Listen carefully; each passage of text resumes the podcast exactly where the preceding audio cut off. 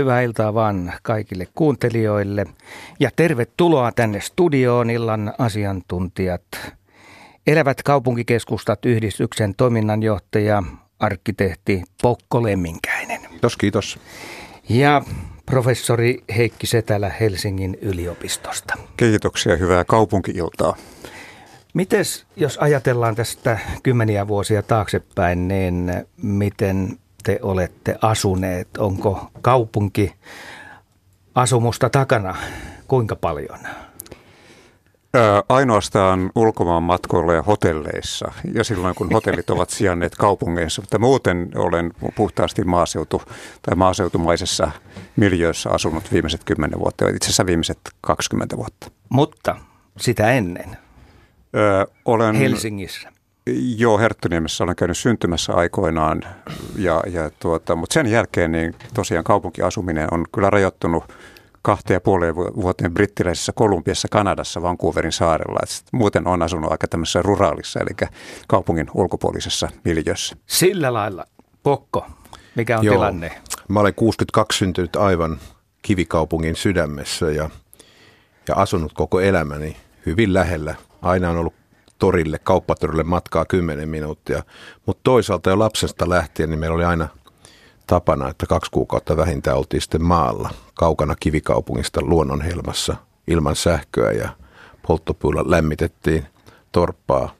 Eli mulla on tämmöinen kaksijakoinen elämä, että missä on ollut pääosassa on ollut kivikaupunki, mutta sitten on ollut kesäjaksot aina luonnossa. Tolleeko se ihmisillä nykyään menee, tämä jaksotus?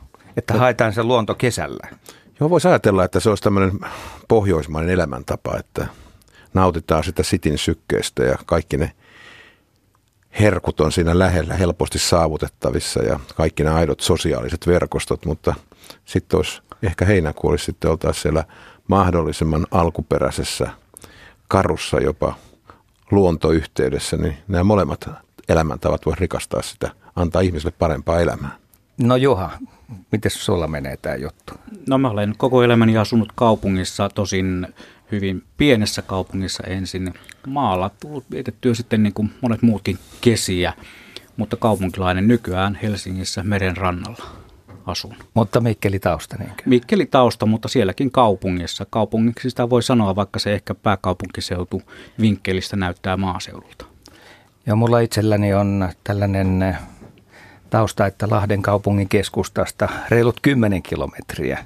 Siellä ensimmäiset 20 vuotta ja sitten pääkaupunkiseudulla jonkun aikaa ja sitten jälleen Lahden seudulla sen aikaisessa Nastolassa ja nyt sitten Lahdessa. Ja edelleen sinne Lahden keskustaan on yli 10 kilometriä ja tällaista varsinaista kaupunkiasumusta on siis takana yllättäen viikkoasunnossa, jossa oltiin muutamia vuosia. Oltiin ihan ytimessä ja oli se kyllä omanlainen kokemus mun elämässä. Näin. Tämä on Säilyykö luonto kaupungissa ilta kello 20 asti. Me puhumme tästä aiheesta ja perinteiseen tapaan meille voi soittaa. Numeromme on 02 03 17600, siis 0203 17600 ja Kaiken maailman muitakin vaihtoehtoja tähän ohjelmaan osallistumiseen löytyy. Radio.suomi.yle.fi on meidän sähköpostiosoitteemme ja sitten yle.fi kautta Radio Suomi sieltä pääsee lomakkeella lähettämään viestin tänne studioon. Eli helppoa on, kun sen vaan ottaa hoidettavakseen. Asko kertoo sitten tarkempia speksejä, että mistä tänään varsinaisesti puhutaan, minkälaisia tarinoita, minkälaisia tunnelmia. Eikö se Joo. ole niin, että vähän tulevaisuuden visioita? Joo, tulevaisuuden visioita. Siis näitä uusia kerrostaloja rakennetaan siis entistä tiiviimmin ja yhä korkeammalle. Nyt meidän on aika pohtia sitä, että miten luonto säilyy tulevaisuudessa ja miten se voisi näyttäytyä ihmisille. Totta kai me voidaan peilata myös tätä päivää ja miettiä sitä, että miten se on hoidossa tällä hetkellä. Pokko Lemminkäinen, sä oot arkkitehti ja Elävät kaupunkikeskustat yhdistyksen toiminnanjohtaja. Minkälaisia painopisteinä, painopisteitä tänä päivänä ajatellaan, kun rakentamista suunnitellaan? Siis isossa kuvassahan kaupungistuminen kiihtyy. mutta miten se vaikuttaa keskustoihin ja ja tietenkin meidän yhdistyksen kannalta se unelma on, että, että kaupunkirakenne pitäisi olla kuin possumunkki, missä hillo olisi keskellä. Ei niin kuin Viipurin rinkeli, että se olisi tyhjää se keskialue. Ja, ja meidän... Tyhjää mistä? Tyhjää, vaikka että siellä ei ole mitään tapahtumaa ja, ja ihmiset liikkuu sen rinkelin reunoilta toisilla, kuka henkilöautoilla ja kuka potkulaudoilla ja kuka polkupyörillä. Ja, että jos meillä on oikein tiivis rakenne, vaikka aluetehokkuus kaksi, ja niin kuin ajatellaan, että vaikka 100 000 asukkaan kaupunki rakennettaisiin kaksi kilometriä kertaa kaksi kilometriä kehykseen, niin se perusajatus on, että silloin me säästetään sitä luontoa ympärillä. Isossa kuvassa näin. Eli mahdollisimman keskustahakuinen rakenne, mahdollisimman tiivis, mutta viihtyisä rakenne. Ja sitten nämä vihreät luontoratkaisut haettaisiin viherseinillä, viherkatoilla, taitavilla istutuksilla. Mutta se, että päästäisiin johonkin aluetehokkuus kahteen, niin se olisi parasta luonnonsuojelua. No voiko se olla niin, että koko ajan on rakennettu väärin, koska on lähiöitä ja tämä alue onkin valtavan iso? Niin tätä voisi miettiä, että kun meillä on kuitenkin tätä liikkumistarvetta, että miten me voitaisiin siinä arjen hoitamisessa, esimerkiksi työ, vapaa-aika, koti, että me olisi mahdollisimman vähän sitä liikkumistarvetta, ja onhan tämä kehittynyt, niin voidaan ajatella myös näin, että niin, että kaupungeissa, jossa on niin kuin voimakkaat lähiöt reunoilla, niin onko ne tulevaisuuden kaupunkeja, miten ne pitäisi tasapainottaa. Ja se keskustahan on jokaista ihmistä mahdollisimman lähellä ja pitäisi miettiä sitä, että miten me voidaan tehdä tehokkaampia keskustoja. Ehkä me voitaisiin purkamaan rakennetta ja voi olla, että, että Suomessa on tämmöinen pelko, että ei yli viisikerroksista taloa tehdä ja vaikka ulkomailla niin 15 kerrokset talot on ihan vakio. Sitä voidaan perustella historiallisilla, kulttuurisilla näkökulmista, että ei voisi esimerkiksi kirkon tornia korkeampaa taloa tehdä, mutta toisaalta se on, voi olla, että 15-kerroksen talon tekeminen on todellinen ekoteko. Mm. Vieläkö sinne alimmaisiin kerroksiin auringonvalo pääsee? Jos, jos on tiivis, tiivis rakentaminen ja korkeat talot. No mä mietin sitä, että koti on mulle sitten se vapaa-ajan paikka, että tarvitsen mä sitten illalla nukkuessani sitä auringonvaloa, ja onko se jopa ongelma joskus kesäaamuna, kun se auringonvalo herättää, että ja nykyään ihmistä on voimakkaasti, katsotaan televisiota ja näitä päätteitä ja siinä ei nyt ihan luonnottoman paljon valoa, mutta se on taitavaa suunnittelua, että katsotaan nämä etenkin talvijaksolla, että miten me hallitaan sitä valoa, että miten se asunto on suunnattu ja miten, miten sinne se valo otetaan, niin se on, se on niin kuin silmäkirurgia, semmoisen tehokkaan, viihtyisen, tiiviin asuinkorttelin rakentaminen. Kuinka tarkkaan muuten otetaan auringonkierto huomioon, kun suunnitellaan, että miten päin se talo tulee ja miten se porrastetaan? Siis se on erittäin tärkeä asia, on, on nämä. Sehän on myös palotekniset etäisyydet, mutta se, että nämä, että ei saa peittää toinen rakennus. Ja yleensä asunnothan pitäisi avata itään, etelään tai länteen, tai et, ettei voida yksin pohjoiseen päin tehdä, että se näitä tämän kaamosajan tuskaa voi lisätä. Erittäin huolellista sen pitää olla suunnittelun, että, että sinne tulee, niin kuin, mutta mut maankäyttö- ja rakennuslaissa se on määritelty, että sä et voi tehdä tämmöisiä bunkkereita. Mitä se Heikki ajattelee? No ei mulla tuon Pokon yleisen visioon ole kovin paljon niin kuin huomauttamista. Tietenkin se, että, että Pokko nyt tässä ajaa takaa tämmöisiä tiiviitä kaupunkeja, joissa viheralueet ovat sitten vihreäkatoilla tai vihreäseinissä, joka on tietenkin aika huono ratkaisu. Eli siis tutkijan näkökulmasta, mähän olen siis kaupunkiekosysteemitutkija ammatilta, niin, niin ollaan osoitettu moneen kertaan, että muun muassa hulevesiongelmat ei hoidu viherkatoilla eikä viherseinillä, vaan mitä enempi meillä on kaupunkipuistoja, kaupunkiviheralueita, joissa on läpäisevää maanpintaa, eläviä kasveja, sitä pienemmät, ilman asfalttia. Ilman asfalttia ja sitä, sitä pienemmät hulevesiongelmat meillä on ja, ja sitä suurempi luonnon monimuotoisuus meillä on. Meillä suomalaisesta 75-80 prosenttia asuu joko, joko taajamissa tai kaupungeissa ja monelle ihmiselle kaupunkiluonto on se ainoa luonto, jota he näkevät. Ja nyt kannattaa muistaa, että kaupunkiluonnolla sinänsä on niin sanottuja ekosysteemipalveluita, joita, joista me kaikki ihmiset ovat täysin riippuvaisia. Puhdas vesi, puhdas ilma, hulevesien haittaongelmien minimointi ja kaikki tämmöiset asiat. Että, että niin kauan kuin Pokon tiivistämishype ei tapahdu kaupunkiviheralueiden kustannuksella, niin on samaa mieltä, että tiiviit kaupunkirakennelmat voivat olla hyviä. No mä lainaan tässä ihan mielenkiintoinen Heikiltä kommentti, mutta tämmöinen jo 15 vuotta sitten on tämmöinen kaupunkisuunnittelukuru Kaik Vartiainen puhui sitä, että, että nämä justiin nämä kaupunkikeskustan viheralueet on osa tätä ekokatastrofia, koska ne lisäävät sitä liikkumistarvetta ja mitä isompia nämä etäisyydet kasvaa, niin meidän autoriippuvuus kasvaa ja se taas kiihdyttää tätä ilmastonmuutosta. Ja mietitään nyt sitten, että, että miten me voitaisiin tehdä, kun mehän puhutaan kaupungista aika löysästi, vaikka Suurparissa on 12 miljoonaa asukasta, mutta jos suomalainen peruskaupunki olisi vaikka 75 000 asukasta, 100 000 asukasta, niin kuinka paljon meidän pitää sinne väliin sitten saada niitä viheralueita, hajottaa rakennetta, mistä se, se lisääntyy autoriippuvuus. Ja tämä on aina, mä palaan tähän, että tämä on tämä yksi tärkeä indikaattori, on tämä autoriippuvuus ja voidaan katsoa hulevesiä, niihinkin on ratkaisu, että autothan voisi ajaa tämmöisellä reikäbetonin päällä, vaikka missä on, on, on sitten myöskin se viheralue, nurmi kasvaa sieltä läpi. Että ne on myös teknisiä ratkaisuja, mutta sehän on ihan selvää, että mitä meillä on asfalttipintaa, niin se on haastavaa ja aiheuttaa ongelmia. Täällä on tullut mielenkiintoisia kommentteja kuuntelijoilta. Tämä eräs nimetön henkilö laittaa, että on tämä ylellistä. Vajaa kilometri keskustaan ja pihalla kasvaa perunat ja viinirypäleet.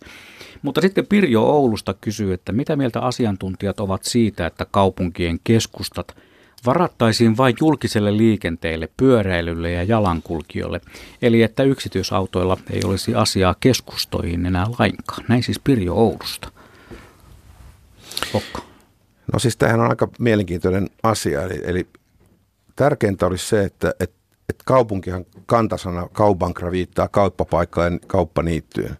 Eli mitä enemmän meillä on kauppoja keskustassa, niin sen elinvoimaisempi se keskusta on. Ravintolatkin on ihan hyvä tekijä. Ja etenkin jos tullaan kaupungin reunalta vähän kauempaa joku maakunnasta asioimaan, niin se pitää ratkaista se auto, että miten se toimii se palveluketju, että ei anneta liikaa kilpailuetua näille peltomarketeille. Ja sen takia niin mä mun näe sitä ongelmaa, että, että se autolla pystyy ajaa keskustaa, mutta kunhan nopeudet saadaan alas 2-30, mä aina liikennevalojakin mietin, että sitä isoa malmikasaa liikutellaan. Mutta tulevaisuudessa niin on, tekniset ratkaisut on, on tärkeitä näissä autoilussa, eli että miten saadaan kevyempiä autoja, jotka tuottavat vähemmän melua ja nopeudet alas ja jotka on energiatehokkaampia. Mutta ehdottomasti mä sitä mieltä, että keskustan ääreen pitää päästä henkilöautolla, ainakin näissä pienimmissä ja keskisuurissa kaupungeissa, että ne säilyvät kaupunkeina ja kauppapaikkoina. Joo, kyllä mä oon samaa mieltä Pokon kanssa, että, että, että näivettynyt keskusta on se kaikkein surkein keskusta ja niin kauan kuin me vaan pystytään sitten tämä, tämä liikenneongelmat, melut ja, ja, ja pakokaasut sun muut vähentämään ja, ja tekniikkaahan meillä on, niin, niin tuota, mä luulen, että tämmöiset asiat kymmenessä vuodessa kyllä saadaan ratkaistua tai ainakin parempaan päin menemään. Mutta voiko se olla sillä tavalla, että nyt jos puhutaan, että keskusta tiivistetään, että se autoliikenne oikeasti vähenee? Kuitenkin maaseudulle pitää mennä ja autoa käyttää vähän niin kuin nykyäänkin. Vai pysähtyykö se kokonaan se liike – mikä on sitten siihen toiseen suuntaan. Mä ymmärrän kyllä sen, että kaupat ja muut kauppapaikat keskustassa pitää ihmisen siinä samalla elinpiirillä ja voi olla, että etätyö, jota voidaan tehdä kotoa, niin mahdollistaa sen, että liikkuminen on aika vähäistä.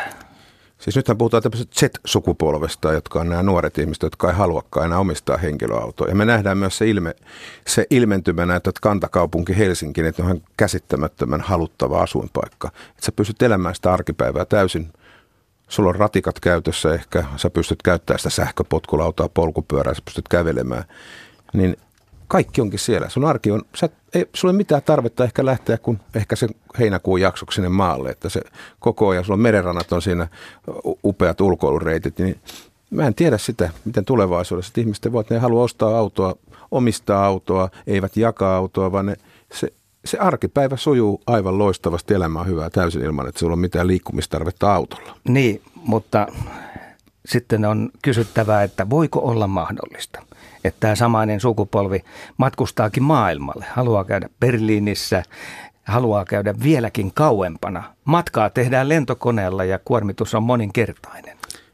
No siis tämä on tämä yksilön vastuu tässäkin, että, että puhutaan ilmastonmuutosta, jokaisella yksilöllä on vastuu. Ja mun unelma on tietenkin se, että me saadaan mahdollisimman nopeasti syntymään tämä rautatieyhteys junayhteys Tallinnaan merenalitse ja sieltä sitten muutamassa tunnissa Varsovaa ja Berliiniä ja näin. Ja se juna on huomattavasti ekologisempi vaihtoehto. Ja Euroopassa on niin paljon nähtävää, että en mä tiedä, Taimaa ei ole ainakaan mun henkilökohtaisen listalla missään, että, että, että Eurooppa ja Keski-Eurooppa ja sieltä löytyy niin paljon elämyksiä. Mutta kun se voisi junalla tehdä sen, niin se on mun unelmani.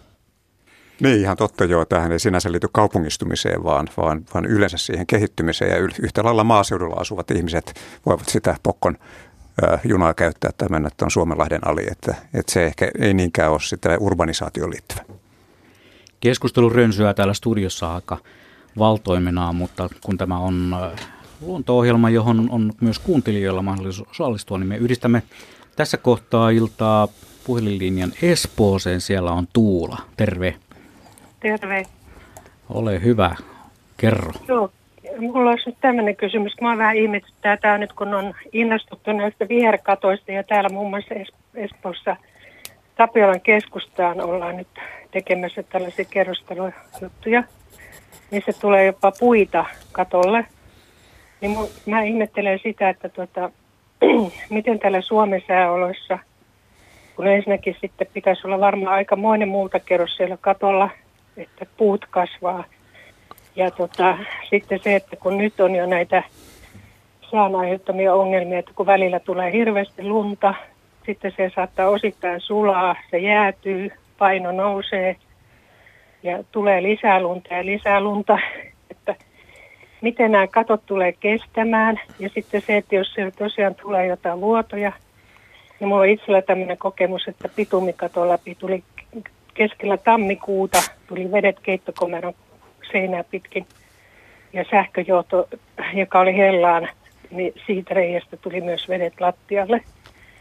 Ja, ja mä oon kuullut, että nämä esimerkiksi tämmöiset normaalitkin kattovuodot on erittäin hankala löytää, että mistä se lähtee se vuoto, koska ne voi liikkua siellä, sen, siellä välikerroksissa se vesi ja sieltä sitten jostain yllättäen tulla läpi.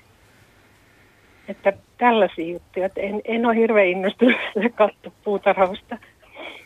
No joo, kyllä Tuulan, Tuulalla on oikeutettuja huolia ja sitten ehkä vähemmän pelottavia asioita. Nimittäin viherkatot kyllä ovat tulleet ainakin osaksi jäädäkseen. Se viherkaton hyvä puoli on se, että tämmöisellä keskikoko- tai keskimittaisellakin sateella niin jopa tuommoinen 50 prosenttia, 60 prosenttia siitä sateesta saadaan jäämään siihen viherkattoon ja, ja pitkäksi aikaa, jolloin estetään näitä kaupunkitulvia.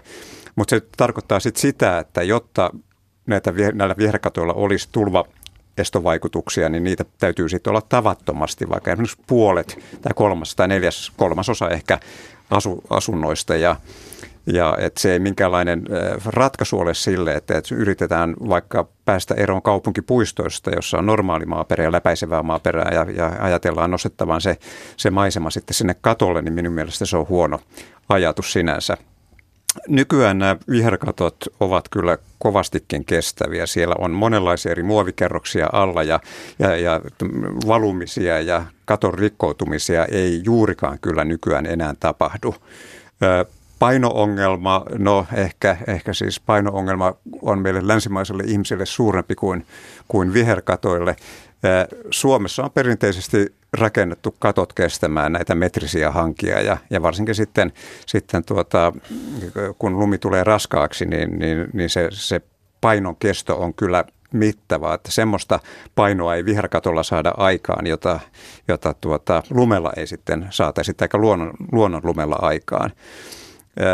Puut on sitten tietenkin vähän eri kysymys. Puillehan tarvitsee sitten, ne tarvitsee istuttaa laatikoihin, ja jolloin se laatikon läpäisi läpäisiä voisi olla vaikka metri ja metrin verran myös sitä syvyyttä. Ja semmoisessa maaperässä siellä laatikossa puut kasvavat vallan hyvin. Oli sitten puhe kyse vaikka havupuista tai taikka lehtipuista. Mutta ainakin Suomessa nämä tämmöiset puuviherkatot ovat vielä tyysti tai kovinkin harvinaisia. Eli niiden kokemuksesta, meidän kokemuksemme siitä, että miten puut menestyvät katoilla on kyllä vielä varsin ohutta. Sitten toisaalta voisi ajatella, että tämmöinen viherkatto myös vähentää sitä jäähdytystarvetta kesäjaksolla ja viherseinät, että siinä on tähän ilmastonmuutosta hillitsevä tekijä sitä kautta.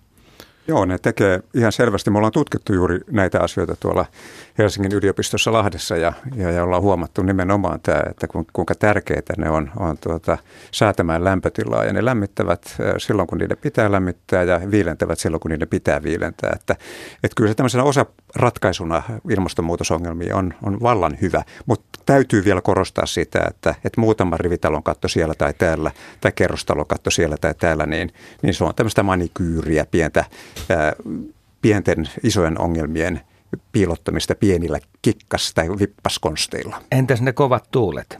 Pysyykö puut katolla? vai lähtevät kuin tikka tuuleen? Onko tämä mahdollista? Että... Onhan se aina mahdollista, mutta ei ne sieltä mihinkään asko lähde. Kun ne on sinne juurrutettu mm-hmm. siihen maan, niin kyllä puu pysyy omassa niin pilttuussaan. Ne ei vissiin kovin korkeita sitten loppupeleissä ole. Että... No ei niitä varmaan juuri viittä metriä korkeammiksi niin. kasvattaakaan. Joo. No eli Tuula Ollos huoleton viherkatot tulos on. Varmaan, varmaan pikkuhiljaa tuo trendi kasvaa täällä pääkaupunkiseudulla uusimmalle alueelle, tuonne Jätkäsaareen varsinkin paljon tätä viherkattorakentamista on tehty, mutta, mutta niin kuin Heikki sanoit, että se on vielä aika pientä, melkein näpertelyä. No se on sitä, ja, ja, mutta niillä on myös muitakin arvoja. Esimerkiksi se, että meillä pääkaupunkiseudulla, missä siis ollaan kallioisilla ketoalueilla, niin sitten rakentamisen vuoksi ketoalueet ovat ö, tulleet uhanalaisiksi.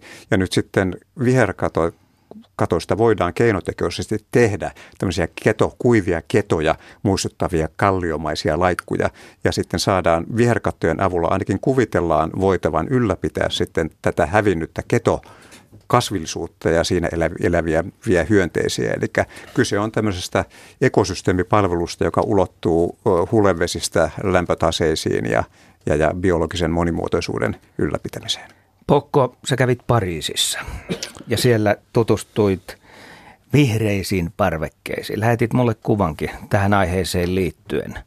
Joo. Mitä, mitä kerrottavaa sulla on näistä? Joo, siis mä ymmärsin näin, että, että Pariisilla säädellään näin, että, että kaikki katot pitäisi olla viherkattoja, että niin kuin tuolta ylhäältä päin katsotaan, että, että jos tehdään rakennus, niin se ei... Katot se ei ja parvekkeet. Katot ja parvekkeet. Ja oli mielenkiintoista tutustua, oli tämmöinen Seinän rannalla tämmöinen uusi Masseinan, en osaa lausua sitä asuinalue, ja siellä oli tämmöinen M6 B2 15-kerroksinen kerrostalo, joka oli tämmöisellä teräsverkolla. Se oli kaikki asuntoja tai taloa kiersi parvekkeet joka suuntaan ja ne oli tämmöisellä teräsverkolla sitten tota noin kuorutettu ja se ajatus oli siinä, että siinä oli istutetaan erilaisia oli jo istutettu kasvialtaa sellaisia kasveja, jotka sitten houkuttelevat hyönteisiä ja lisää tätä luonnon monimuotoisuutta. Ja se on, se muutama vuosi sitten tehty ja jännä nähdä siitä, että miten se kasvaa ja kehittyy. Että kohtahan se on semmoinen vihertumpelo se koko talo ja ehkä sitten suodattaa näitä ilmansaasteita ja just tätä jäähdytystarvetta, asuntojen jäähdytystarvetta pienentää, että siellä on tulevaisuus. Ja se oli kyllä huomionarvoista tämä korkeus, eli 15 kerrosta ja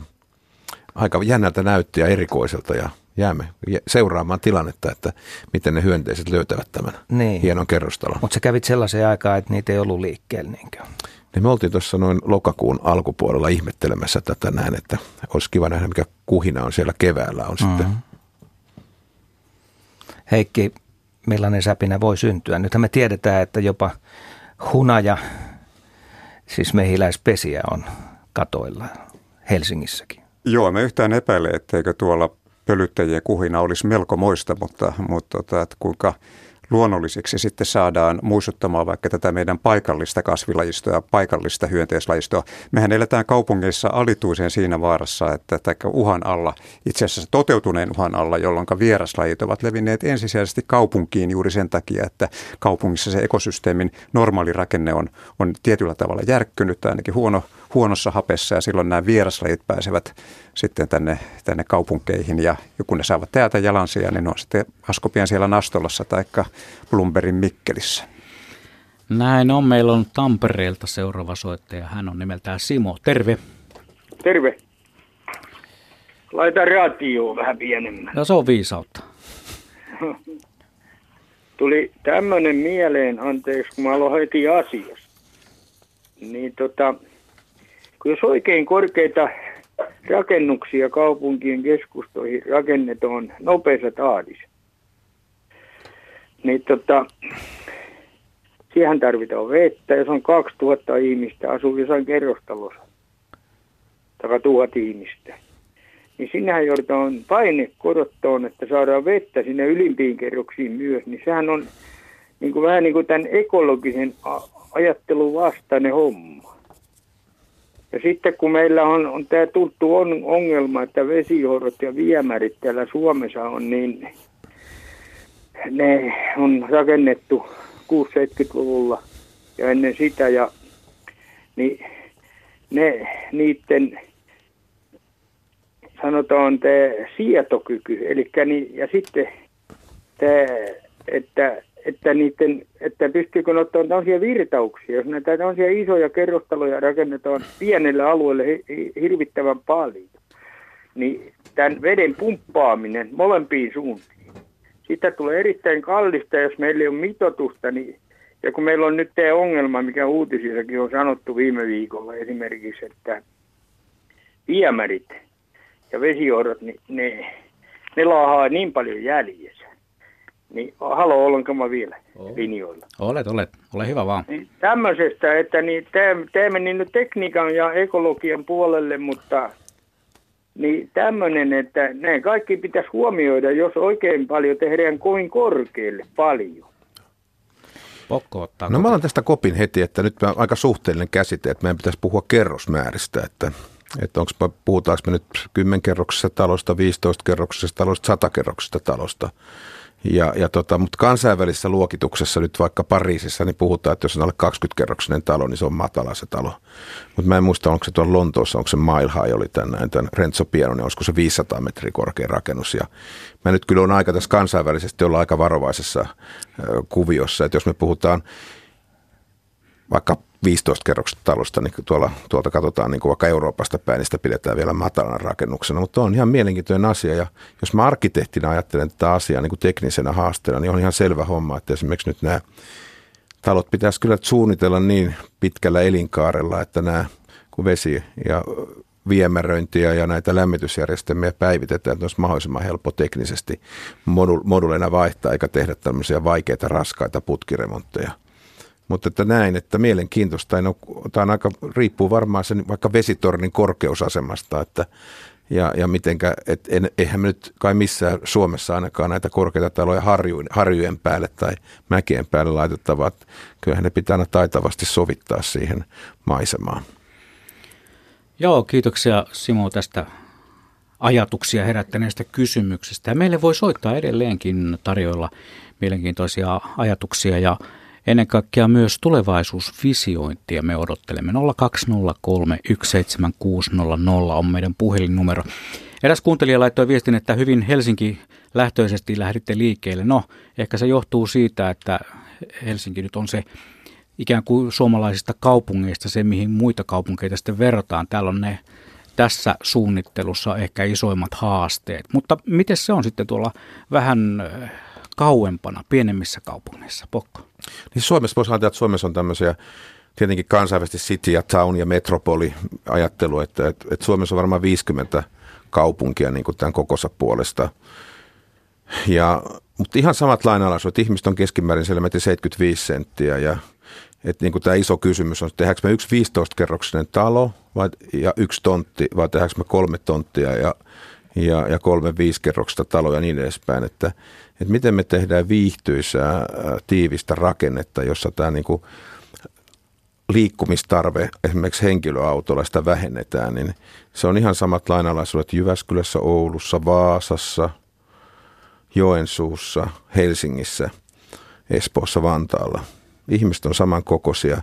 Ja sitten voisi ajatella, että Helsinkihän on oikeastaan vähän monikaupunkikin, että täällähän on olemassa tämä kantakaupunki ja sitten on niin kuin keskustan tuntumassa on lähiöitä, että että minkälaista sykeröä me pidetään kaupunkina, mutta kyllä sellainen 50 000 ihmistä on jo, Suomessa on niitä lähes 50, että se voisi ajatella näin, että se on se yksi kaupunkimoduli ja Helsingissä on vaikka seitsemän kaupunkimodulia. Jos hei tämän päivän maisemasta otetaan esimerkkiä tai kaupungeista, niin onko sulla sanoa joku hyvä kaupunki Suomesta, joka ikään kuin noudattelee tätä sun ideologiaa, että on siis, tiivistä rakentamista ja siellä on sitä vihreyttä sopivasti? Suomessa on paljon huippuhyviä esimerkkejä. Aika mielenkiintoinen tämä Lappeenrannan niin kuin monitasoinen. Siellä on keskellä iso puisto, kirkkopuisto. Siis se on todella hyvin vihreä. Hyvin Ihan vihreä ja, hy, ja hyvä tuo Saimaa-attraktio on olemassa. Ja kuitenkin siinä on pystytty niin kuin kolminkertaistamaan tehokkuuksia ja se pääkauppakeskus on siinä keskustan kyljessä. Ehkä rautatieasema on, on kaukana. Aivan loistava. Esimerkiksi Hyvinkään teki kauppakeskuksen niin, että kaupungintalo lähti pois ja tiputtautui siihen keskustaan iso kauppakeskus, että tiivistettiin ja tehostettiin rakennetta. Tampere on aivan hieno. Kuopio on tehnyt erinomaista työtä. Kuopiossa on tämmöinen Suomen toriparkki pääkaupunki, tätä yhdessä tuun alusta on ollut jo. Ja, ja, ja siellä on, niin kuin on, Kuopiohan on vähän Helsinkiin verrattavana niin kuin saarella. Eli Suomessa on hu- huippuhyviä esimerkkejä, mutta poikkeuksellisen mielenkiintoinen tämmöinen kaupunkitilallinen tutkielma on tuossa Tallinnan puolessa on tämä Rotermannin.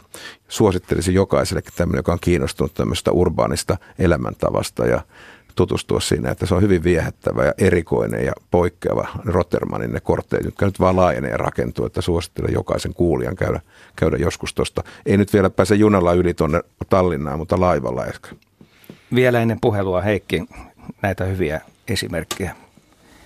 No joo, ei, tässä nyt vähän paha lähteä muuta kuin peesaamaan pokkoa, että se Rotermanni on hyvä. Mä oon käynyt siellä pari vuotta sitten kanssa yövyn siellä kaksi tai kolme yötä ja se oli hyvin viihdyttävä ja kerta kaikkiaan kaikki herkut oli siinä samassa paketissa. Se oli vähän niin kuin Sveitsin armeijan linkkuveitsi.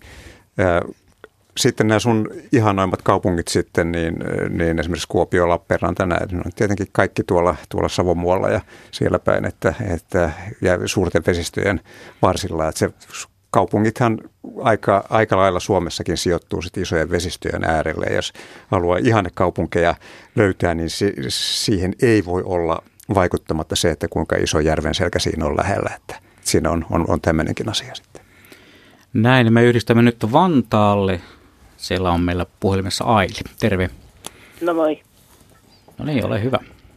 Joo, mä kerron tässä ekaksi, että mä olen tuomenkukkien takia muuttanut nykyiseen asuntooni Tikkurilassa ja sitten tuome ei ole, mutta tässä on vanhan Tikkurilan kaavan mukaan vanhoja noita kuusi aitoja tai kuusi aitaa, ne on yli satavuotiaitakin mitään aitaa ole enää, vaan jättiläispuita. Ja se, mistä mä nyt haluaisin pohtia tai pohdittavan, on tämä henkilökohtainen vastuu. Kun mä itse mietin, mä maalla, maalla kasvanut ja nähnyt sen tilanteen, että mitään, miten niin kuin ei löydy maalta töitä, on pakko tulla kaupunkiin. Ja sitten kun ei ollut semmoisille määrille itse asiassa.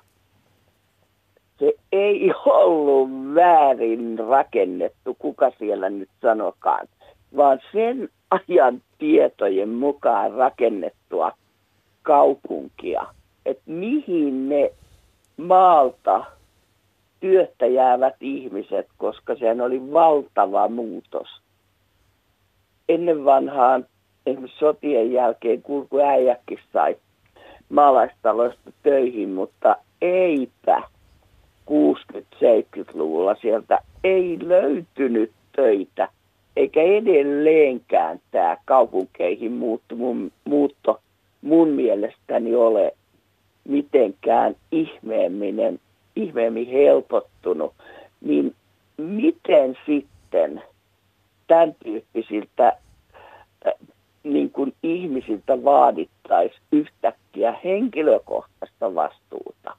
Vallankin kun mä ajattelen omaa mm,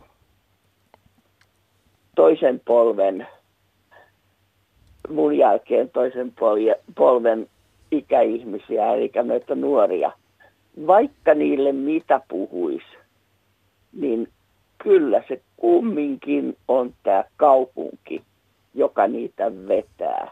Tietysti keskustaan, jos on varaa, mutta siihen ei ole kaikilla varaa ja kun se ympäristö ei välttämättä, eli maalais tuommoinen tyyppinen ympäristö, joka olisi tiheitä kyliä siellä täällä, niin ei se nyt vielä ainakaan näitä nuoria pysty ottaa vastaan.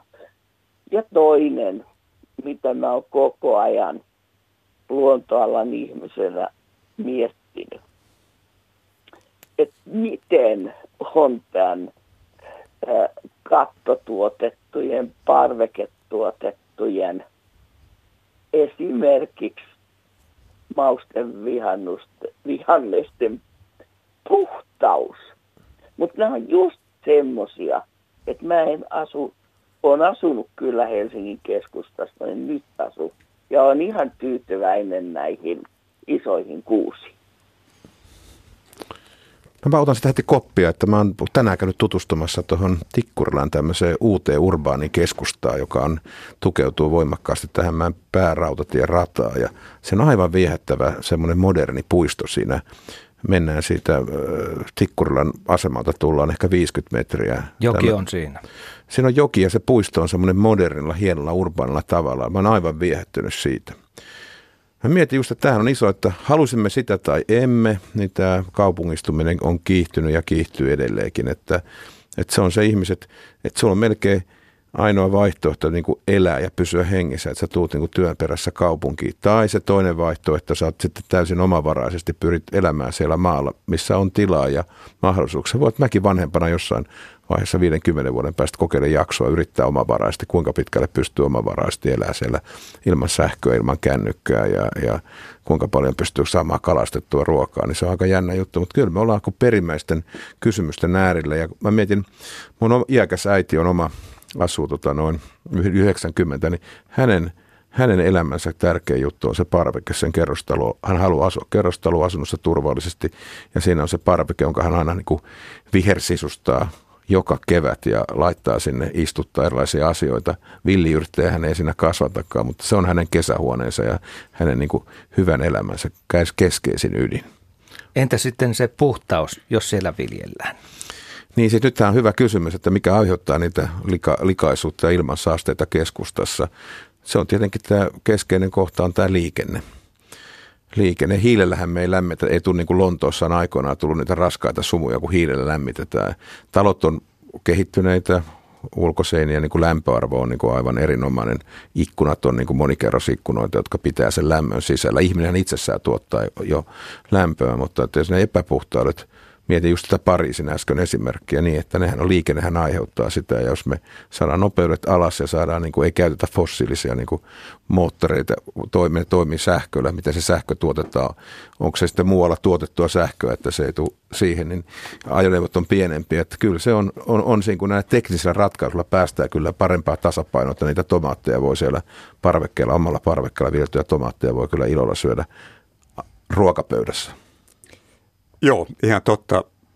Tietenkin nämä asiat on tutkimuskysymyksiä ja, ja tutkimuksen kauttahan saadaan ainoa varmaa tietoa ja niinpä me meidänkin ryhmässämme ollaan, ollaan tutkittu nimenomaan sitä, että kuinka syötäviä salaatit, tomaatit ja kurkut ovat, olin sitten kaupunki- tai kattoviljelyssä taikka, taikka sitten parvekeviljelyssä taikka sitten näillä, näillä tuota, viljelypalstoilla.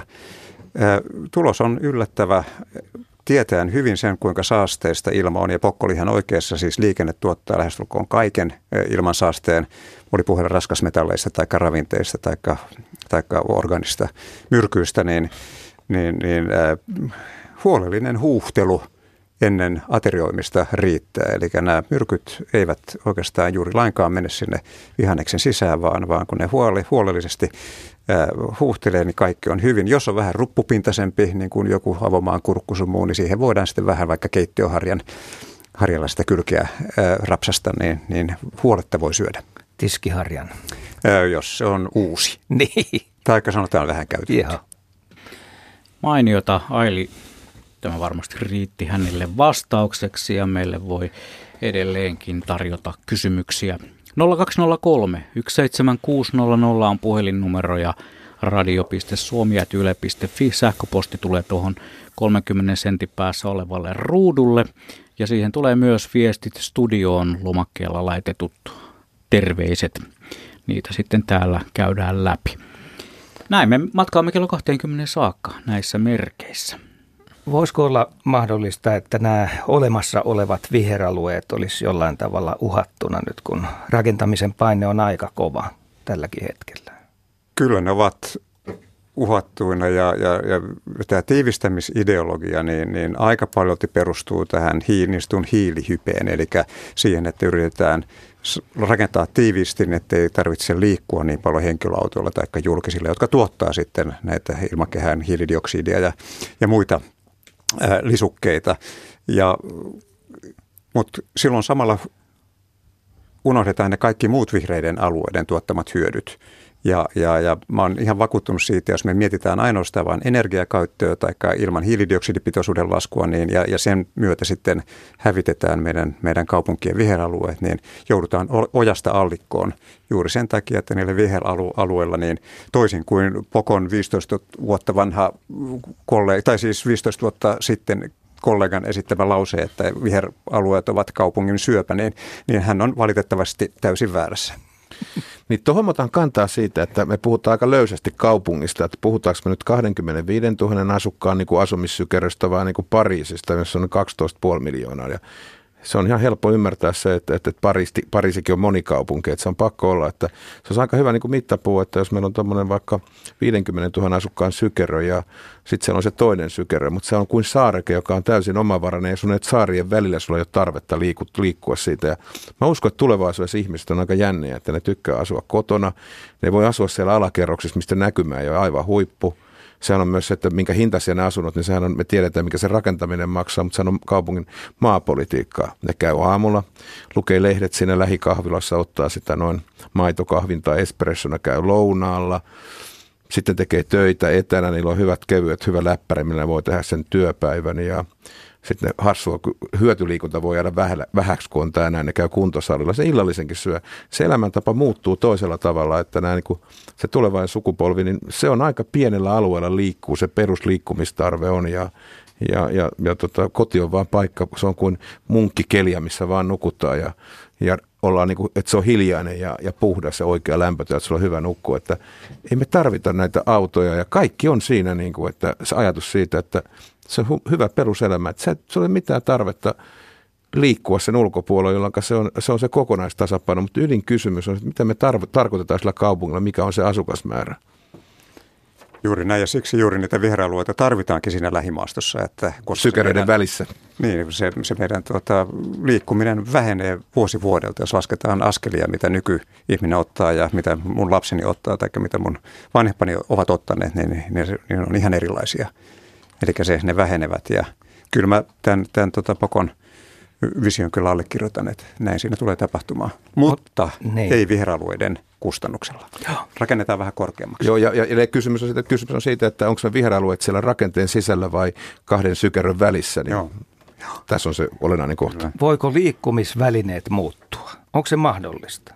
No tietysti, se on. tietysti siis tämä sähköistäminen on nyt kova sana, että polttomoottorit jossain vaiheessa on historiaa.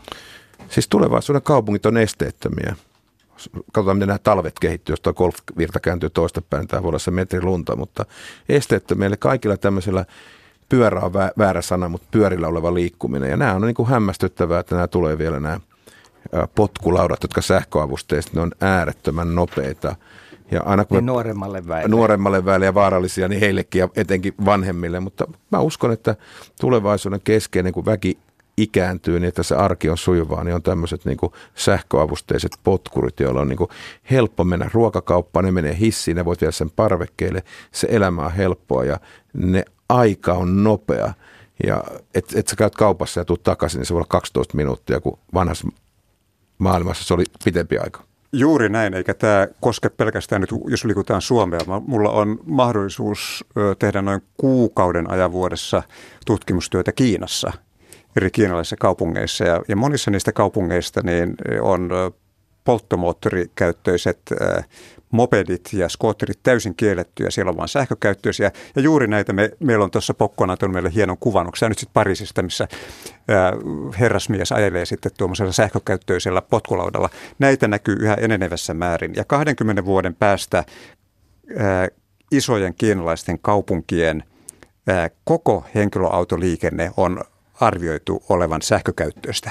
Siis aivan uskomaton juttu. Voiko tässä tapahtua sellainen asia, että se melu, joka liikenteestä tulee, häviää lähes kokonaan. Sen mä tiedän, että pyörä pyörii aina ja siitä kuuluu jotain, mutta jos moottori on hiljaa, ilman niin muuta. onhan se aika kova muutos. On, ilman muuta. Tästä oliko se pokko, kun tuossa ennen tätä lähetystä, niin tätä Ounastelikin, niin juuri näin. Siellä sehän on, tuntuu jopa vaarallista liikkua Kiinassa nykyään, kun ei kuule sitä takaa tulevaa kulkuneuvoa ja täytyy sitten katsoa aina välillä taakse ja eteen tietenkin, mikä meille länsimaisille on aina terveellistä. Niin onhan nämä siis polkupyörähän on maailman ekologisen ja fiksuin liikkumisväline, joka on tota noin, ongelma on justiin tämä, että se jalankulkija, se jalkautunut ihminen, niin, niin se ei kuule sitä, kun tuossa vaikka Helsingin keskustassa tai Lahden keskustassa joku ajaa hiilikuutu pyörällä kolmea kymppiä noin, niin se on yllättävä, mutta aika hyvin ne pysähtyykin on. Et kyllähän tämäkin, että tämä liikkuminenkin pitäisi on sitten Kiina tai tulevaisuuden Tampere tai tulevaisuuden Turku, niin keskusta-alueella se on korrektia liikkua tietyllä nopeudella. Mä oon sitä mieltä, että se liikkuminen ikinä saisi olla siellä ydinkeskustassa 20 kilometriä tunnissa nopeampaa millään välineellä. Näin on. Sähköpyörillä nykyään huristellaan maksimissaan 25 kilsaa tunnissa, jos on niin sanotusti laillinen, rekisteröimätön, vakuuttamaton sähköpyörä allekirjoittaneella on juuri sellainen. Mutta rengasmelu on sen verran kova, kun siinä on sellaiset niin sanotut läskirenkaat. Sen kuulee kaukaa, kun meikäläinen tulee ja se on ihan turvallisuustekijä sekä minulle itselleni että myös muille. Yle. Radio Suomi. Ja katsotaan taas Pokon lähettämää kuvaa, miltä se näyttää. Tämä on Pariisista otettu ja aivan valtava betoniviidakko, mutta sitten näitä viherkäytäviä näkyy tässä. Kerros vähän lisää. Siis tosiasiassa tässä on tämmöinen pistemäinen asuinkerrostalo, noin 15 kerroksisen nimeltään M6B2. Ilmeisesti M viittaa tähän Masseinan kaupungin osaa Pariisissa ja noin ihan pelkkiä numeroita. Ja siellä kiertää parvekkeet tämmöiset ympäri sitä rakennusmassaa ja, ja sen, sen parvekkeiden ulkopinnassa on teräsverkko, joka on sitten – kasvualusta erilaisille köynnöksille, kasville ja kukkasille. Ja, ja tämä on tämmöinen ratkaisu siihen, että miten me voidaan monimuotoistaa kenties tulevaisuuden keskustoissa luontoa ja ehkä se myös saasteitakin tämä sitoo ja, ja, ja etenkin tätä auringon polttavaa vaikutusta silloin hellejaksoilla vaimentaa. Mä aina vaan miettinyt, miten ne ihmiset, jotka asuu sisäpuolella, saa tämmöisen niin kuin vähän semmoisen vankilan teräsverkon sisäpuolella, mutta tämä on yksi tämän hetken mielenkiintoisempia asuinkohteita Euroopassa ja katsotaan sitten viiden vuoden päästä, että kun se täyttyy niistä kasveista ja sitten ne mehiläiset ja muut pörriäiset ja kimalaiset alkavat tekemään sinne pesiä ja pölyttämään niitä kukkia. Heikki, minuutti aikaa yläpuolella oleva kuva Pariisin keskustasta. Niin, mikäli minun sivistystasoni riittää, niin ounastelen, että tuo korkea rakennus on Eiffel-torni. Osui ja, kohdalle. Hyvä. Ja sen molemmin puolin kulkee tuommoisia hyvinkin vihreitä viherkäytäviä ja näyttävät kaupunki- tai boulevardeilta, missä on isoja puita ympäröimässä tuota, reunustamassa noita teitä. Nämä näyttää kauniilta helikopterikuvassa ja, ja niiden rooli onkin varmaan, tärkein rooli on nimenomaan tuottaa sitä esteettistä mielihyvää. Se on myös yksi ekosysteemipalvelu. Näyttää kauniilta. Se, miten ne puhdistavat ilmaa tai muuta, niin on sitten toinen asia. Yle, Radio Suomi. Nyt voitaisiin vähän aikaa puhua siitä, että kuinka tärkeä merkitys vihreällä ympäristöllä on kaupunkilaiselle, keskustassa asuvalle ihmiselle? Heikki. Se on tärkeää, koska se on nykyään erilaisissa asetuksissakin pyritään siihen, että, että jokaisella ihmisellä olisi suhteellisen lyhyt kävelymatka tai liikkumismatka läheiseen puistoon näkemään sitä vihreätä. Tämä nyt saattaa johtua tämä vihreyden kaipuu ei pelkästään lapsuudesta ja niistä lämpimistä kesämökkikesistä, vaan siitä, että me ollaan lajina eletty vihreässä miljössä, joka sitten tuottaa meille turvaa ja, ja, ja, ja tuota esteettistä mielihyvää. Silloin kun on vihreätä, niin kaikki on hyvin. Kyllä on ihan tutkimustuloksia siitä, esimerkiksi kaikki, monet tuntevat sen tarinan, että sairaaloista joissa on esteetön näkymä ikkunoista viheralueelle maastoon, jossa kasvaa puita tai muita kasvillisuutta, niin paraneminen on selkeästi nopeampaa kuin jos sitä näkymää ei olisi. Sitten tiedetään myös hyvin se, että jos laitetaan ihmisiä kävelemään viheralueelle tai sitten viereiselle alueelle, jossa on vilkas liikenne ja mitataan heiltä tunnin päästä verenpaine, tämä systoolinen verenpaine, niin ne ihmiset, jotka ovat siinä liikenteessä kävelleet, niin niillä tunnin jälkeen siitä kävelytapahtumasta on selkeästi mitattavissa oleva korkeampi verenpaine. Eli nämä kaikki viittaavat siihen, että, että silmien kautta tuleva mielihyvä, esteettinen mielihyvä ehkä kaipuu sinne, sinne tuota, vanhoihin evolutiivisiin aikoihin, niin, niin, niin näkyy vielä meissä tänäkin päivänä. Pokko, miltä kuulostaa? Niin tämä on hyvä juttu, että mun mielestä tulevaisuuden liikenne on näänetön, että se ei aiheuta kyllä tällaisia haittoja. Ja sitten puhutaan tästä, mä en osaa kolmen minuutin kävellä, mutta että jos sillä potkulaudalla pääsee jo aika kauas sillä sähköpotkulaudalla, että, että onko se vähän sykerö suurempi, suurempi, että siellä on se sykerösaareke kaupunkirakenne, kaupunkikeskusta, että sinne saadaan sitä riittävää, riittävää esimerkiksi ravintolatarjontaa, että ei sun tarvitse lähteä niin kauas. Eli mä on, kannatan vähän suurempaa ehkä sykeröä, että kolme minuuttia tarkoittaa käytännössä helposti, että, että se on niin kuin seitsemän korttelia kertaa seitsemän korttelia, jos kortteli mittaa joku sata metriä, että numeraalisesti. Mutta se on ihan totta, että tämä, niin kuin tämä luontoyhteys tähän vuoden aikaa, kun ei lumi, ei, ei ole vielä joka puolelle tullut Suomea ja on, on pimeys laskeutunut, se on kuin raskas vaippa, musta kypärä, joka peittää meidät noin, niin, ja ihminen menettää tämän luontoyhteyden, kenties masentuu. Jotkut masentuu keväällä, tulee valoa, se on mielenkiintoista. Mutta tähän liittyen, niin mä aina miettinyt, että jokaisessa asunnossa pitäisi niin kuin maankäyttö- ja rakennuslakissa ja pakottaa, että tota, no, jokaisessa asunnossa pitää olla parveke, tai sen vanhankin asunto saisi tehdä sen. Ja se pitäisi vähintään olla semmoinen esteetön, jos rollaattorillakin vaikka pyöräyttää, niin minimissä metri 50 senttiä kertaa metri 50 senttiä. Ja jos, jos on niin asuu vaikka kivikaupungin sydämessä, alemmissa, alimmissa kerroksissa, että sieltä näkisi sen palan taivasta ja miten pilvet liikkuu ja linnut lentää taivaalla, kenties puiden latvat huojuu, niin, niin kyllä mä uskon se, että se antaa ihmiselle parempaa elämää ja, ja, ja parempia onnellisuuden edellytyksiä. Jokaisen asuntoon pitäisi saada tämmöinen parveke. Ja se pitäisi olla enemmän niin kuin viherhuone, joka toimisi sitten myös tähän sydäntalvellakin ehkä paremmin, että se ei ole semmoinen tuulinen ja viluisa paikka. No tässä jo vähän sivuttiin tätä asiaa, että pitää olla esteetön näköala. Riittääkö se, että jos 50 metriä näkee seuraavan talon seinän? Tai kenties lähempänäkin. Siis niin esteetön on siis sillä varjostuksen kannalta, mutta, mutta tota, kyllä, kyllä niin kuin hyvä suunnittelu miettii, että jokaisesta asunnosta pitäisi saada mielenkiintoinen hyvä näkymä. Ja, ja jos meillä on vaikka umpikorttelin ratkaisu, niin olisi kiva, että keskellä umpikorttelia kasvaisi iso tammipuu, missä jokaisella olisi näköyhteys, ja, joka kertoisi sen vuoden aikojen vaihtelun siinä syksyn tulemiseen ja mitenkä, mitenkä sitten sydäntalvella se vihdoin tammi tiputtaa ne lehtensä. Niin mä ymmärrän aivan täysin, mutta nämä moni asia on niin kuin isossa mittakaavassa keskusteltuna, niin se ratkaistaan niin kuin God in details, eli yksityiskohdat ratkaisee se hyvä laadukas suunnittelu. Tuossa puhuttiin äsken noista siitä, että täällä on pimeää. Ei ole lunta, on hyvin synkkää. Se on niin ratkaiseva tekijä, että brittikone on kääntynyt matkalla Suomeen ollut brittikone on kääntynyt takaisin. Se oli enontekijöille menossa takaisin, kääntyi, teki täyskäännöksen ja lenti takaisin Lontooseen, koska luvassa ei ollut lumista talvea ja sehän tietysti sitten aiheutti paljon porua koneessa, varsinkin pienemmät lapset purskahtivat itkuun. Mutta me ei puhuta suomalaisen talvimatkailun ongelmista, vaan me puhumme tästä kaupunkiluonnosta ja sen säilymisestä. Soili on meidän seuraava soittajamme, hän tulee Jyväskylästä mukaan lähetykseen. Terve Soili. No terve. No niin, mukava kun jaksoit odottaa vuoroasi. Ole hyvä. No olimme noin pari viikkoa sitten Israelissa eli Tel Avivissa noin neljä päivää. Ja ihan siinä Tel Avivin keskustassa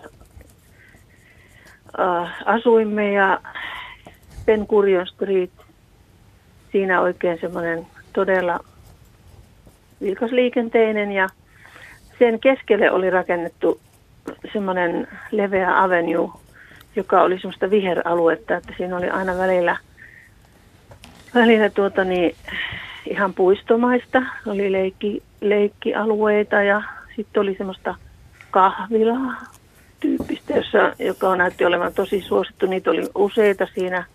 Se päättyi niin kuin sinne merenrantaan sitten se Avenue. Ja sitten siinä oli ihan erikseen oli sitten pyöräilijöille kaista ja sitten tota, jalankulkijoille kaista. Ja, Ja siinä sitten jo ensimmäisenä aamuna huomattiin, että sieltähän tuli hirveätä vahtia niitä pyöriä. Ja sitten kun enempi siellä kadulla, sit kadun ylityksessä ja muussa huomattiin, että mitä nämä viuhahtajat on, että sieltä tuli äänettömästi näitä sähköpotkulautailijoita ihan hu, hurja, hurjaa vauhtia. Yleensä ne oli nuorehkoja ihmisiä ja, ja tuota, niin, se vauhti oli kyllä hurja, millä ne uskas mennä siellä. Ja, ja ihan piti ihmetellä, että miten se liikenne saatiin sujumaan, kun siellä on todella paljon autojakin kaiken lisäksi. Mutta tota, niin ensinnäkin se, se avenue, se Penkurion avenue, niin mua viehätti se, että se oli niin, niin mahtavasti suunniteltu. Siellä vauvaperheet ja muut pystyvät viettelemään aikaa. Ja, ja sitten taas pyöräilijät meni omia kaistoja ja jalankulkijat omia kaistoja, autot siinä kumminkin puolen. Että kaikki, kaikki pelasi ja rullas, kun muisti vaan se oman paikkansa hyvin, että ei, ei passannut jää kyllä sinne pyöriä alle. Että tota, No sitten mä kuulin siellä ystävän perheeltä, että niin, e, ne on aika kauhuissaan näistä tosiaan näistä äänettömistä sähköpotkulaudoista, että tota, siellä on tapahtunut kuolemantapauksia. Ja että se, ne liikennesäännöt jotenkin on vielä ihan niin kuin hakuusessa ja ne pitäisi niille näille potkulautailijoille sitten laittaa tota, niin, omat liikennesääntönsä ilmeisesti, että siellä ne mennä viohotti siellä autojen seassa. Että siellä oli sitten nämä moottoripyöräilijät ja skootterit, niin luku sinänsä, että niillä oli niin kuin kypärä, niin kuin Suomessakin nyt on, mutta kaikki muu, niin kuin tämä turvavaatetus, mitä Suomessa näkee, että niillä on nahkapuut ja näin, ne puuttuu niin kuin ihan täysin, että ne oli ihan tavallisissa vaatteissa. Niin kuin olivat nämä potkulaut, sähköpotkulautailijatkin, ei niillä ollut kypärää. Ja no sitten olimme siinä välillä Eilatissa, sitten olimme muutaman päivän Ramat Kaanissa, joka on niin kuin miljoonakaupunki miljoonakaupungissa siinä Tel Avivin kupeessa. Ja, ja ihan siellä ylimmissä kerroksissa asuimme ystäväperheen luona ja aamulla ihmettelin, heillä on sellaiset isot ikkunat, jotka voi osittain niin laittaa auki. Se ikkuna ulkopuolella on ne kukkaparvekkeet. Ja, ja tota, ihmettelin, että missä täällä niin kuin linnun ääniä voi kuulua ja heräsin siihen ja menin sitten katsomaan, niin siellä oli lintuja siellä, siellä kukkalaudoilla, että kyllä se luonto pyrkii, pyrkii sinne, sinne miljoonakaupunkiinkin ja sitten kun sieltä katseli sieltä ylhäältä niitä, niitä tornitaloja oli ihan, ihan siis käsittämättömän suuria, niin, niin niillä on siellä kattoparvekkeilla ihan säännöllisesti niitä puutar- kattopuutarhuja että tota, semmoisia oli havaintoja siellä. Erittäin hyviä havaintoja. Pokko. Joo, Soille vaan mielenkiintoisia havaintoja. Tel Avivista terveisiä. Joo, mietitään, että kyllähän tämä Suomen kesä oli poikkeuksellinen. Tämä viime kesä toukokuusta oli elokuuhun, että se oli yhtä Tel Avivia, mutta entäpä edellinen kesä oli ihan toista maata. Ja, ja meidän pitää ehkä tätä kaupunkia suunnitella tähän niin kuin neljän vuoden ajan. Kyllä se lumi tulee joka puolelle Suomeen. Me ei tiedetä, ei enää jokainen munkaan lapsuudessa jokainen joulu ollut se valkoinen joulu, mutta kyllä tammikuussa voi tulla vaikka puoli metriä lunta sitten. Katsotaan nyt, miten nämä talvet tulee, mutta mä oon sen sen pohjalta niin ajattelen, että tämähän on myös tasa-arvoinen kysymys tämä miten me käytetään sitä katutilaa. Ja edelleen mä väitän, että ainakin siellä keskustan ytimessä liikut sitten potkulaudella, polkupyörällä tai vai tota, moottoripyörällä jopa – niin se 20 kilometriä tunnissa on se maksiminopeus. Ja silloin sä pystyt sen pysäyttämään, että jos joku jalankulkija huomaamatta tulee sun eteesi, niin, niin sä pystyt pysäyttämään sen sitten kyllä parin metrin matkalla. Ja mä uskon, että äsken kuul- kerroit, että on kuolemantapaus tullut tämmöisellä sähköavusteisella potkulaudalla, niin se on varmaan sille kuljettajalle tullut, joka niin kuin tämä meidän parisen kaveri tuossa liiturakapuussa vetää 40 ilman kypärää noin, niin että yleensä se on näin sillä, että, että jokaisen pyöräilijän pitäisi ehdottomasti käyttää joka tapauksessa kypärää. Mutta 20 kilometriä tunnissa yhteinen katutila, missä kunnioitetaan toisiaan ja, ja myös jokainen kulkuneuvo joutuu olemaan, että, että se jalankulkija on se kuningas ja kunnioittamaan etenkin sitä. Heikki varmaan huomioi, että linnut olivat lähellä. Kyllä joo, mutta ennen kuin mä niitä lintuihin menen, niin siis tuo liikennekulttuurihan kulttuurihan on, on viljelyä ja sivistystä. Ja kaikki me tiedetään, että sivistys ei tule yksin, vaan sitä täytyy harjoitella ja opetella. Tel Avivin Avenjulla niin viiden vuoden päästä varmaan, kun kehitys on kehittynyt, niin mä luulen, että silloin me saadaan ne potkulautailijat ja pyöräilijät kuriin niin, että siellä on kaikilla turvallista ja tasapainosta ja tasapuolista olla. Linnut tietenkin minua lintumiehenä aina, aina tietenkin sykähdyttää ja, ja, ja heittää lähes veltoksi. Mä en Tel Avivissa koskaan käynyt, en tiedä, että mitä lintuja siellä oli, mutta voisiko sitten olla niin, että ne linnut sinänsä ei niistä viherpuutarhoista niinkään välittäneet, vaan ehkä, ehkä jostain siitä, että siellä oli, olisi ilman niitä viherpuutarhojakin ollut puluja ja kottaraisia ja muita, muita asioita. Että näin niin kuin tiedemiehenä en uskalla ottaa siihen kantaa, että, että kasvaako vaikka lintuyhteisön monimuotoisuus näiden kaupunkikattopuutarhojen kautta vai ei. Hyvin paljon mahdollista, mutta joka tapauksessa niin, niin hienoa, että, että havaitsitte tämmöisen, tämmöisen iloisen asian, että lintuja oli korkealla muuallakin kuin, kuin tuota siellä, siellä puluja nokkimassa siemeniä. No Suomessakin pikkulinnut pesii parvekkeilla ja voisi olettaa, että tuolla niitä vasta sitten pesiikin. Niin, mun täytyy kyllä sanoa, että Tel Avivin linnuston tuntemus on minulla kyllä todella huono. että et kesäaikaan siellä pesi tietenkin varpuset ja pikkuvarpuset ja, ja kottaraiset ja jotain muita. Mutta, mutta tällä viherkatto tai viherparveke voisi riittää. Se voisi riittää ja, ja tosin Suomessa esimerkiksi viherparvekkeilla ja viherkatoilla todettuja lintuja pesintöjä on, on aika niukasti. Mutta nehän tulee tota, noin ihan tavalliselle parvekkeelle, vaikkapa mustarastas. No niin tulee ja, ja, ja jossain tapauksessa myös harmaa sieppo. Mm. Niin siis mä asun semmoisessa asuinympäristössä, että tota, siellä on kettuja voi olla ja sepelkyyhkyä on kuunnellut tuossa ja jännästi mä näen, kun sen kaupungin yli lentää kaatopaikalta rantaan, aina lokit, kaverit lentää toiseen suuntaan ja toiset menee takaisin sinne kaatopaikan. Mä oon aina miettinyt, että no ehkä tämäkin on sitä urbaania elämää, että on tämmöinen iso kaupungin kyljessä jättimäinen kaatopaikka, joka pitää omanlaista, omanlaista linnustoa yllä ja jotka sitten kesäksi aina menee sitten sinne rantamaisemmin, pitää hirvittävää huutoa ja aiheuttaa, ottaa jossain tilanteessa jopa ylivaltaa, että, mutta asun tämmöisessä hyvin urbaanissa ympäristössä, jossa on kyllä myös luonnon monimuotoisuutta. Totta. Näin tämä on todellakin. Säilyykö luontokaupungeissa lähetys aina kello 20 saakka ja hyviä soittajia on tänään ollut mukana lähetyksessä ja niitä me kaipaamme vielä lisää. Tässä on paljon vielä minuutteja, 41 jos ollaan oikein tarkkoja ennen kello 20 aikamerkkiä. 0203 17600 on nuo maagiset numerot ja radio.suomi.yle.fi osoite on meille studioon suora sähköpostiosoite. Ja mehän nappaamme nyt tähän kohtaan iltaa Jarin Keravalta mukaan lähetykseen. Terve. Moi. Joo, ole hyvä vaan.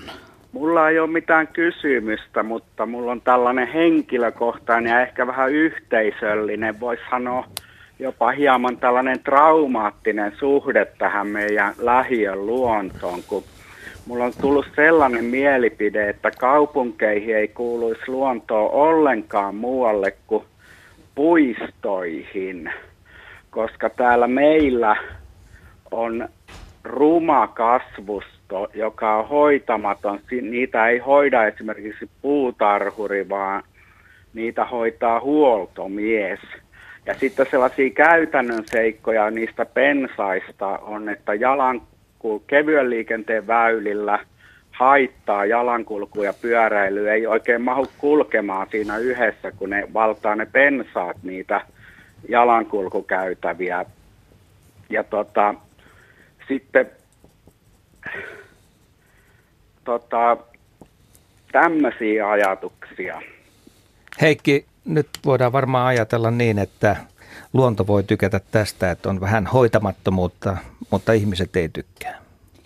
Niin, me ympäristötieteilijät ja luonnontieteilijät puhutaan tämmöisillä termillä kuin hallittu hoitamattomuus, mikä, mikä äh, ihmiselle on siinä määrin hoidettua, ettei se estä liikkumista toisin kuin tässä Jarin kerävä tapauksessa. Niinhän ei tietenkään sovi olla, että pusikoituminen estää ihmisten liikkumista, mutta myöskään täysin nuoltua puhdasta sen luonnon ei tarvitse olla, eikä sen oikeastaan pidäkään olla, jos sinne halutaan sitä luonnollista monimuotoisuutta.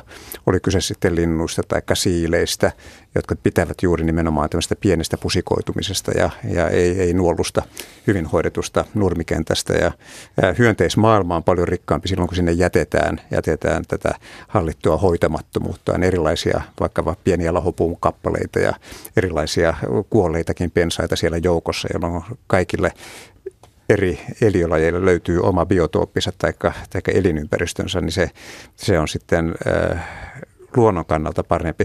Mutta kyllähän se tietenkin niin on, että jos, jos ne pensaat tai ehkäisevät tai estävät tai edes heikentävät liikkumista vaikka kauppaan tai bussipysäkille tai Keravan asemalle, niin ei hyvä. Mitäs Pokko?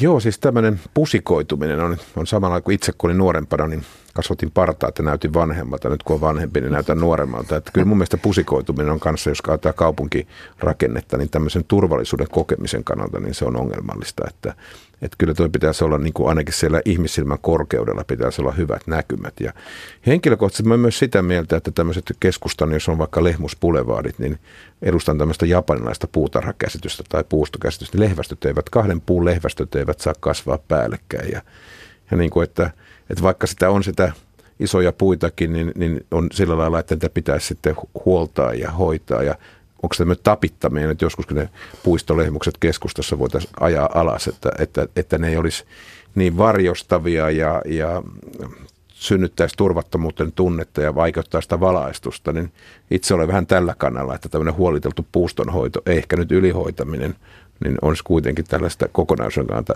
synnyttäisi vetovoimaisempaa kaupunkitilaa. Mutta kaupunkien määrärahat ovat hupenevia ja tähän on monesti tarkoittanut sitä, että tämä hoitamattomuus sitten tulee tilalle. Mutta toisaalta, niin kuin äsken todettiin, niin se luonto kyllä sitten tykkää siitä, mutta mitä sä sanoisit siihen, että laitetaanko riittävästi rahaa tämän kaltaiseen toimintaan?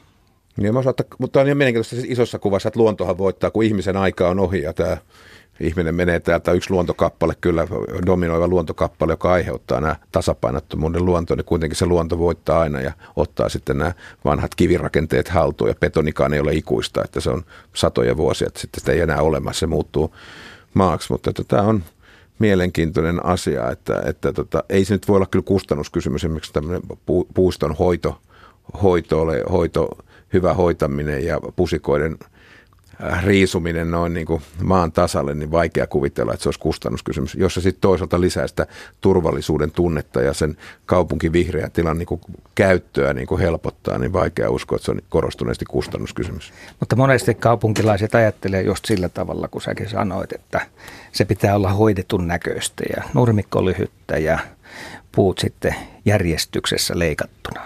Jos mä olisin itse saisin sille pienelle pläntille siinä semmoisen vähän rivitalotyyppisessä kohteessa asua, niin en mä siellä kyllä enää nurmikkoa istuttaa sitä. Kyllä mä toisin jotain semmoista kuntaa ja luonnonläheisempää, mitä ei tarvitsisi hoitaa ja haistella sitä pensamoottorin katkua siinä, kun sitten joskus saattoi joutua ajamaan sitten Esimerkiksi kun oli silloin pari vuotta sitten oli tämmöinen sateinen kesä, niin se oli huimaa se kasvu. Että kyllä mä tekisin monessa asiassa toisenlaisia ratkaisuja tänä päivänä, mitä mä ehkä olen kymmenen vuotta sitä ajatellut. Heikki, miten kasvaa tällainen toisenlainen sammali ja muu kaupungissa? Kyllä kasvaa. Ja, Jos ja, ei ole isoja puita. Joo, kyllä kasvaa, vaikka olisi vähän isompiakin puita. Että, että se on vaan meillä, meillä tässä tuota, vanha traditio sieltä englantilaisista puutarhoista jo keskiajalta, jolloin kaiken piti olla sliipattua ja, ja hyvää nurmea, heinää ja, ja, ja ruohoja. Kyllä mä tuon Pokon kanssa on samaa mieltä siitä, että joku muu kuin ö, huolellisesti hyvin hoidettu ja alvarinsa klipattu nurtsi olisi, olisi parempi. Ja paitsi, että siinä on se bensan katku, niin onhan siinä myös se, se julkea ääni ja tärinä, mikä siitä peijakkaan koneesta tulee, kun se kaksi kertaa viikossa tai kerran viikossa se setä tulee sitä klippaamaan, niin kyllähän siitä pitäisi päästä eroon viimeistään ensi kesänä. No, mm. ja sitten mä oon henkilökohtaisesti ihastunut tämmöiseen japanilaiseen kivipuutarhaan. Mä en ole päässyt vielä Kiottoon käymään, sinne ei pääse junalla joutuu lentämään, mikä ei ole niin kuin ekoteko, mutta että tämmöinen taitava kivi, kivi, kivimäinen minimalistinen minimalistinen. Ja mä tykkään myös, että mä ajatellut että vuorimäntöä, mä leikkaan sitä vuorimäntöä, niin että sitten on sellainen bonsai-puu lopuksi. Että tässä on kanssa ihmisen luontosuhdetta, että miten sä hoidat puutarhaansa. Ja japanilainen puutarhakästä on muistaakseni niin, että liian pedantti niin kuin henkilö ei saa hoitaa sitä japanilaista puutarhaa. Se pitää olla vähän suurpiirteisyyttä, ettei siitä tule liian sliipattu ja liian tämmöinen niin kuin sotilaallinen, vaan se pitää olla se luontoelementti oikeassa tasapainossa. Onhan siinä tietysti vaihtoehtona sekin, että se no, ruohonleikkuri toimisi sähköllä, kun on nämä sähköpotkulaudat ja muut vastaavat. Ei se pärise ja haise pensalle välttämättä sekä laite, mutta olen samaa mieltä siitä, että ei kaikkea tarvitsisi niin sanotusti parturoida. Itse asun rannalla Helsingissä, jossa on iso, iso tällainen nurmialue, hyvin ongelmalliseksikin väitetty alue. Siellä joskus sitten esiintyy näitä suomalaisten rakastamia valkoposkihanhia. Parhaimmillaan noin 3000 kappaletta ja jos sen nurmialueen annettaisiin kasvaa vähän korkeammaksi, niin kun me istutettaisiin siihen vaikka jotakin pensasta ja annettaisiin sen nurmen kasvaa, niin ei ne linnut siinä ehkä niin hyvin viihtyisi, jos se nyt sitten on jollekin ongelma. Heikki. Joo, ihan totta. Että kyllä valkoposkihanhet rakastavat sitä, että se nurmi on hyvässä kasvussa, joka tarkoittaa sitä, että sitä leikataan riittävän usein. Kun se päästetään pitkäksi, niin onhan sitä ihan tutkimuksiakin, niin valkoposkihanhi pysyy loitolla. Näin on, ja me yhdistämme nyt Turkuun. Siellä on linjan päässä Perttu. Terve. No hyvää päivää. Kuuluuko hyvin? Oikein hyvin kuuluu. Ole hyvä. No niin, semmoista vaan, että tässä kun kaupunkiluontoa mietitään ja kaupungistuminen etenee kovasti, niin harvoin saadaan sitä lapsinäkökulmaa tähän asiaan. Et itse varmaan traumatisoituneena, kun lapsuuden leikkimettästä päätettiin, niin, niin jäi, semmoinen, jäi semmoinen muistikuva, että miten tärkeitä ne metsät lapsena oli, vaikka ne ollut kovin ihmeellisiä metsiä. Että jos me luodaan semmoista kaupunkiympäristöä, missä lapsi ei pääse itse leikkiä kouluikäisenä metsään, niin sitten kyllä kasvaa semmoinen nuoriso, joka ei sinne metsään kaipaakaan. Ja aikuisena sitten, niin ei se, ei se homma periydy enää. Et mä pelkään, että meillä on menossa semmoinen kehitys, missä kaupungistumisen kuumassa me luodaan tämmöistä kaupunkikuvaa, joka ei ollenkaan palvele lapsia, ja loppupeleissä sitten siitä seuraa tämmöinen kulttuurinen muutos, että me menetetään kokonainen niin kuin elämäntapa ja, ja, ja jollain tavalla menetetään lapsuus me tiedetään terveydelliset vaikutukset ja, ja nämä ne koskee aikuisia ja lapsia, mutta mä pelkään ennen kaikkea sitä, että tapahtuu jonkinlainen siirros tämmöisestä vapaasta leikistä tämmöiseen rakennettuun, valvottuun ympäristöön ja sitten notkutaan ostarilla ja katellaan kännykkää ja, ja se ei ole mikään semmoinen tulevaisuuden kuva tai kaupunkimaisema, mistä mä kovasti haaveilen. Ja mä olen sen ikäni kaupungissa asunut. Pokko. Niin, tämä onkin mielenkiintoinen ehkä tämmöinen aika mustavalkoinenkin pertulla sinne Turussa tähän niin kuin tämä kaupunkikuva, maailmankuva, että, että itsehän mä kannatan tätä 11 plus 1 tai 10 plus 2 elämäntapaa, että me ollaan se, hoidetaan se arki sitten ja työ- ja lomajaksolla asutaan sitten siellä luonnon keskossa. Mutta riittääkö se silleen, että lapsi kasvaa ja kehittyy? Joo, mutta sitten mä tuun käytännössä, kun tämmöisenä lapsi, meillähän on, mulla on kaksi tytärtä, että kyllä jäi vaan mieleen siitä lapsuudesta – kun he olivat lapsia, niin tota edestakaisin autolla haettiin harrastuksiin, vietiin harrastuksiin. Etäisyydet oli joihinkin harrastuspaikkoihin hämmästyttävän kaukana. Että jos me olisi ollut kuitenkin vähän tiiviimpi rakenne, niin olisi nyt oppinut polku, niin kuin minä itse olen lapsena joutunut käymään. Mutta tämähän on tätä kultaisen tasapainon hakemista, että mikä on se kaupunkivihreä rakennettu ympäristö. Ja jos me on liikaa kaupunkivihreä etäisyydet kasvaa, autoriippuvuus kasvaa ja lapsi ei nauttimaan siitä niin kuin luonnosta. Heikki. Joo, siis puhutaan siitä, että lapset eivät enää leimaudu luontoon, koska juuri niin kuin tuossa Pokko kertoi. Niin taikka, suhde? Vaikka se olikin, tai se on niin, sitä että olla Perttu kertoi siitä, että ei enää, ei enää saada heitä sitten vanhempanakaan sitten menemään, koska se ei kulttuurillisesti, tai ainakaan geneettisesti periydy. Se on ihan totta ja ja, ja siitähän on nykyään tutkimusta, jos on jollain tasolla osoitettukin, että että jos lapset eivät pääse metsiin tai luonnon alueelle leikkimään, vaan leikkivät siinä suhteellisen steriilissä ympäristössä, vaikka asfaltilla tai taikka, taikka betoni päällysteisillä alueilla, niin heidän tämmöinen immuno puolustussysteemi kärsii siitä, jolloin he ovat sitten paljon helpommin saavat erilaisia, erilaisia sairauksia ja bakteeria tulehduksia ja, ja viime kädessä sitten pahoja allergioita.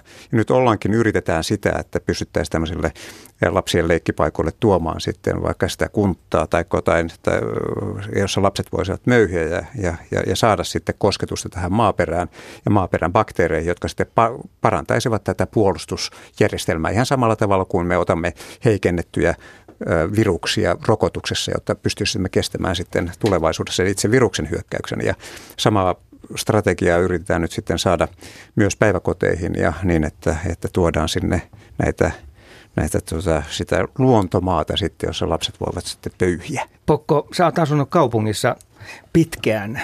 Miten sä aikanaan hoidit tätä luontosuhdetta tai metsäsuhdetta silloin?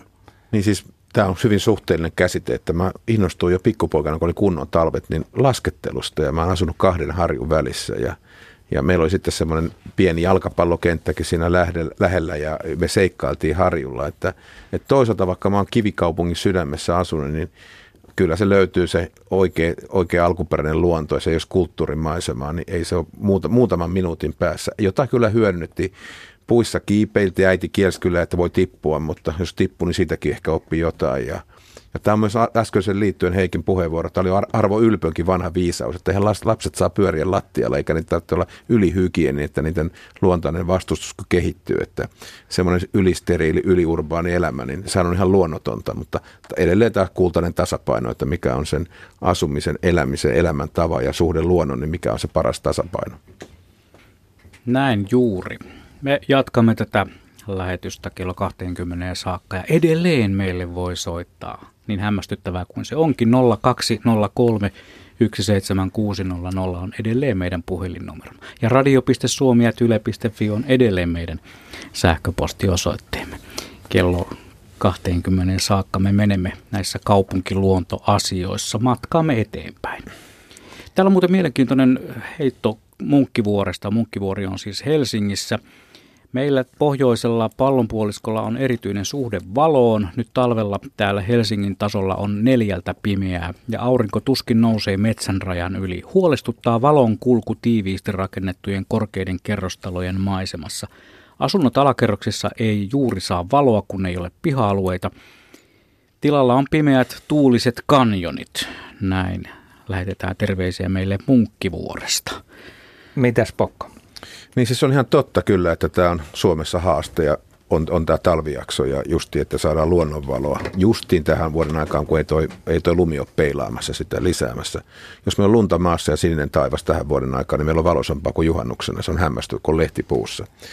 Mutta onneksi tämä Suomessa on vähän neutralisoita tilannetta verrattuna esimerkiksi jonnekin Keski-Euroopan alppialueelle, että meillä on kuitenkin tämä maisemarakenne on matala. Pohjanmaallahan se on ihan täyttä pöytää.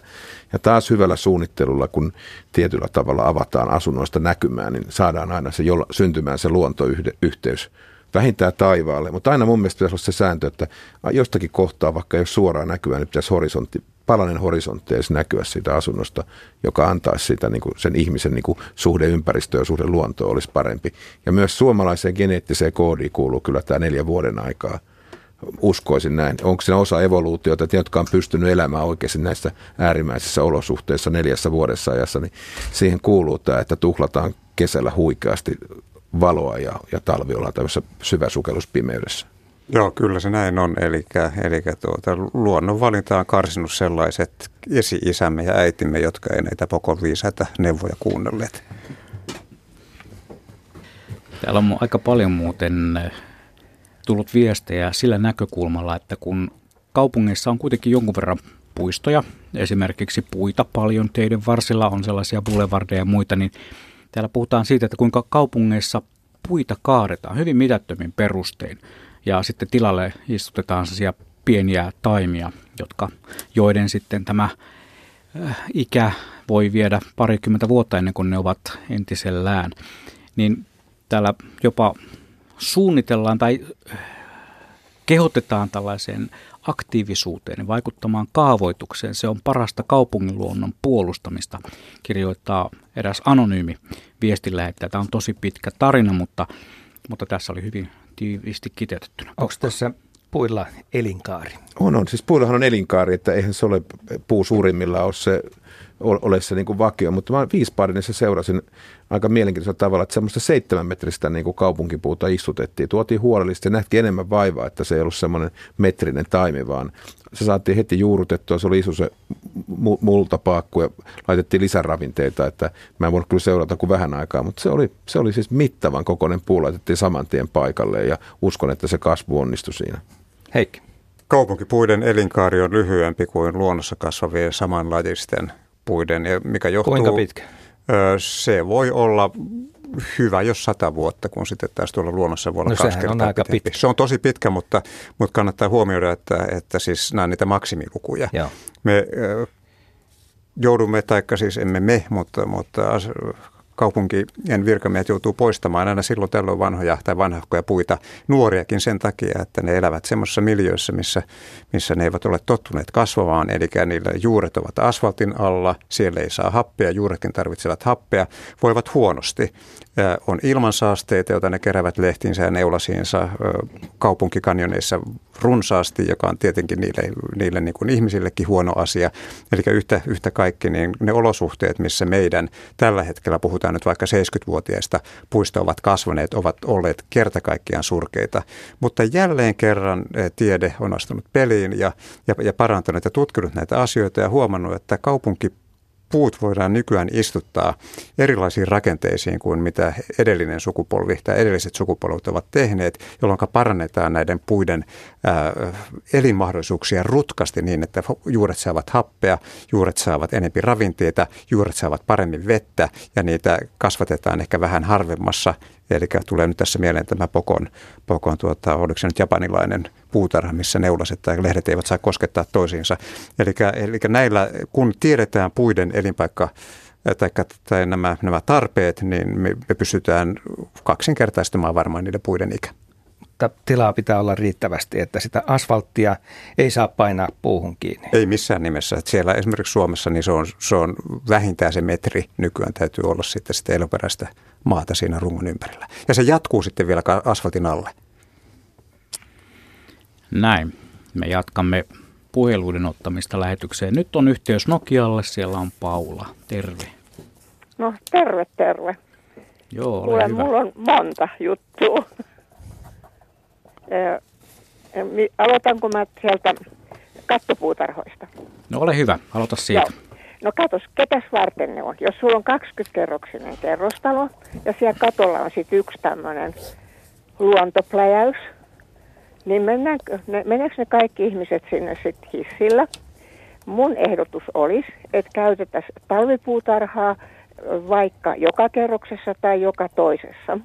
Ja talvipuutarha tarkoittaa sitä, että sulla olisi siinä mahdollisuus viljellä sun omat persiljat, Sillähän voisi vaikka semmoisen pienen erion laittaa ja sitten yhteisen tilan.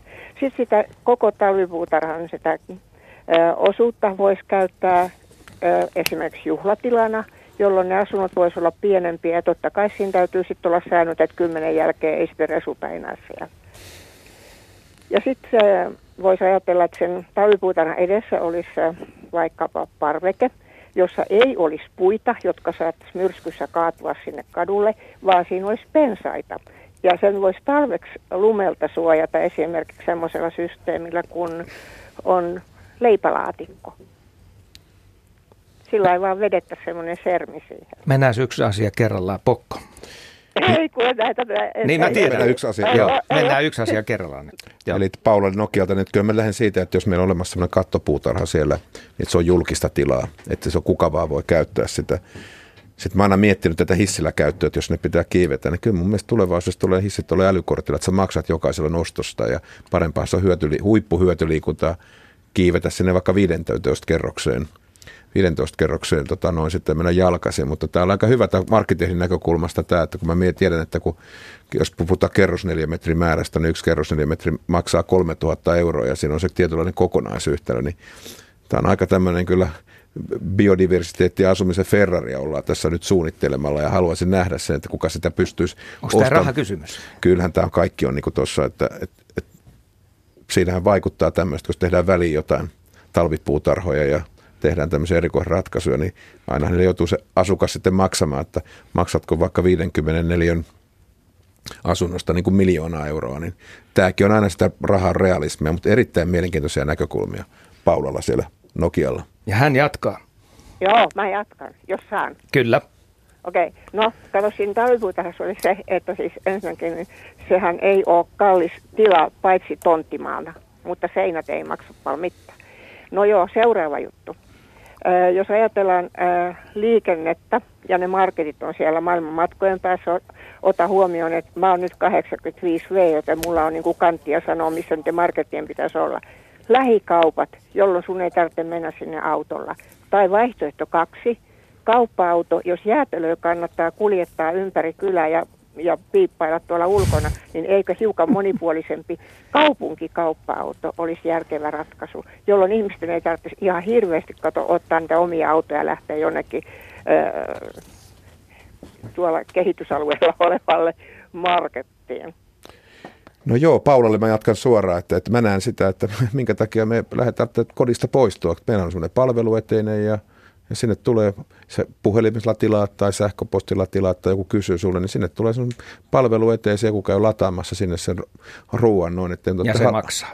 Se Myös. maksaa vähän siinä, mutta maksaa se, siinä on niin. joka näkökulmasta. Kaikki maksaa. Kaikkihan ei ole olemassa ilmasta vaihtoehtoa. Liikkuminenkin. Liikkuminen etenkin, niin tämä on se yksi ratkaisu, että palvelueteiset asuntoja, se ei ole kallis ratkaisu, joka helpottaa sitä ruokahuoltoa esimerkiksi. Haluatko Heikki? Kuulostaa hyvältä, mutta silloin täytyy aina muistaa, että ne sosiaaliset suhteet sitten kärsii siitä. Jos kaikki tulee tarjottuna sinne eteiseen tai hoven taakse, niin silloin jaksaako sen ja viitsikö sen Marketan kanssa sitten tai Pertin kanssa jutella niin paljon enää. No niin, otetaan Paulalta seuraava asia. Hei, kuinka usein sä käyt siellä autolla? Keneltä kysytään nyt pokko vastaa tähän näin. Ihan, ihan mä, mä en totta käy ikinä sillä, sillä jäätelyautolla, kun se on ihan sattuman varasta. Kun mä kuulen sen äänen kyllä jossain, jos satun ole kotona ja aina sitä miettii, että tässä vaiheessa niissä jäätelön syömistäkin pitää vähän rajoittaa nämä terveyssyistä, että mutta se on oma valinta. Mutta yksi on, että sä voisit tilata se ihan fiksu, että se kylmä ketju ei katkea, että se tulisi tietyllä hetkellä se jäätelö tulisi sinne. Mutta kun postillakin on vaikeuksia tuoda niin kuin virka-aikaa, tuoda niitä toimituksia, niin se jäätelökin voi olla vähän ehtiä sulaamaan siinä. Että. No en mä käy, käy mutta siis sen verran kun mä nyt katson, niin se on aika sosiaalinen, koska siellä ne lähituttavat niin kuin tapaa toisiaan. Eli se on ihan, ihan, jos sä kuvittelet, että sun... Ää, asunnon eteen tai siis kerrostalon eteen tulee ihan ruoka-auto, niin sitten ne porukat menee sinne, niin ihan varmaan niistä osa jää sinne juttelemaan siihen ulkopuolelle ja tälle. Et musta se on erittäin sosiaalinen tapahtuma. No, Mutta no. Paula, mä, Paula, mä nopeasti kommentoin, että... Te olette ihan liian Helsingin keskeisiä ihan niin. oikeasti. Kato, ei täällä Nokialla tilailla kaiken valtakunnan ruokia oh. kuule tuohon portille. Mutta Paula, Paula, saahan siellä varmaan Nokiallakin sellainen espressopaari, että siinä on sosiaalinen ympäristö aamulla mennä kahdeksalta sinne espressopaariin, ottaa tilata vaikka aamukahvi tai maitokahvi tai espresso, ottaa ehkä sen sämpylä ja lukea Älä lehti. Älä unta näin, että mä viitin kotoa, kun lähtee. Sillä sähköpotkulaudalla niin sinne mennä noin, vaikka nyt, kun ei vielä lumika ole maassa noin, mutta ja, ja riippuu aina vähän etäisyydestä, mutta tuossa jossain vaiheessa ohjelmaa mä korostin tätä elämäntapaa, että sä syötkin, se, se ape ja se ravinto tulee kodin ulkopuolella ja koti onkin paikka nukkua ja rauhoittua, että se voi olla se elämäntapa, että se voi olla aamulla, keskipäivällä, illallakin ja sitten voi käydä vielä sen ilta tota, yömyssyn pienen tota, drinksun ottamassa kello 22.15 iltauutisten jälkeen siinä lähi, että se voi muuttuakin, että se tulee tämä sosiaalinen laatu ja tämä sosiaalinen moniulottuvuus, niin se tuleekin ihmisten kohtaamisessa siellä ruoan ääressä. Eikä tuu. Hei kuule, siis, mä, mä, siis mehän kaikki asutaan, siis puolet Nokia varmaan asuu ja monissa muissa vastaavissa kaupungeissa niin omakotitaloissa, jossa juodaan aamukahvi ihan kotosalla tiedoksaan ja jutellaan naapurin kanssa tuossa pihalla tai, tai sitten ei, niin ei me lähetä täältä kuule mitään lattea juomaan jonnekin tuonne keskustaa. Kyllä ihan tasan tarkkaan jokainen nauttii kuule yöpaidassa sen aamukahveen oman pöytänsä vieressä. Joo, tuohon vaan... Menee, tota... oma, menee omaan pihansa kesällä ja juttelee naapurin kanssa kuule. Tota, Paula, saanko jatkaa vielä? Hyvä näkökulma, että oma äitini tuossa 80 ilmoitti, että missään tapauksessa ei halua asua omakotitalossa, että haluaa tähän urbaaniin sykkeeseen, että kaikki on lähellä. Ja voi aina tilanteen mukaan säädellä, että kotiin koteloituuko vai käykö siinä kaupoilla sillä potkurilla, että, että sulla on kaikki vaihtoehdot siinä helposti saavutettavissa. Stereotypioita ihan hirveät kasat, mutta tota niin, ää, ei, sun, ei ole pakko elää omakotitalossa yksikseen. Sinne voi kutsua kavereita, sieltä voi Aamukahville, hyvä, hyvä. Ja niin edelleen harrastukseen kuule vaikka mitä tapahtumia on niin, että ei, ei, ei jaksa yksinkertaisesti edes katsoa koko listaa läpi. Saati mennä niihin kaikkiin. Ei, ei siitä ole puutetta. Kysymys on siitä lähteekö vai ei, mutta yhtä hyvin sä sinne yksiön kuule kaupungissa, niin linnoittaudut vielä helpommin. Tuossa joudut meneen kauppaan, niin sä näet viisi tuttua sinä aikana jo jos kävelemme.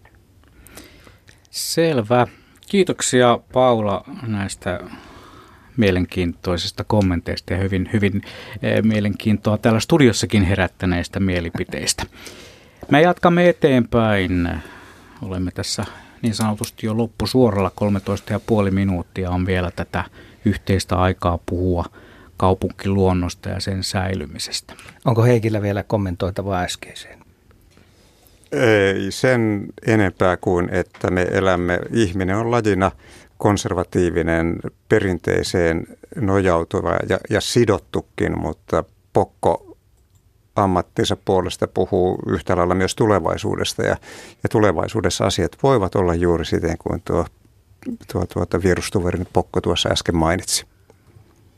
Kaupungistuminen lisääntyy, ihmismäärä lisääntyy ja, ja silloin ei ole enää mahdollisuuksia asua omakotitaloissa ainakaan niin paljon kuin nykyään. Eli tämä on kuitenkin se suunta, mihin mennään, tämä ja varmasti. Siis, siltä on näyttänyt jo viimeiset sata vuotta. Joo, täällä tota, eräs kuuntelija kommentoi, että ihmisten maailmaahan me tässä rakennamme. Muistakaa se, eikä mitään luontoa. Näinhän muistuttaa. Ihminen osa luontoa. Joo, ehkä tässä kuitenkin haetaan sitä, että, että nämä asiat pitäisi kulkea käsi kädessä ainakin tiettyyn pisteeseen asti. Niin, sitä luontoa ei kokonaan voi kuitenkaan hävittää. Tässä on monta erilaista tapaa säilyttää sitä ympärillä. Ja Joo. me on tässä ohjelmassa paljon puhuttu siitä. Ja luonto voittaa kuitenkin lopuksi aina, kun ihminen väistyy.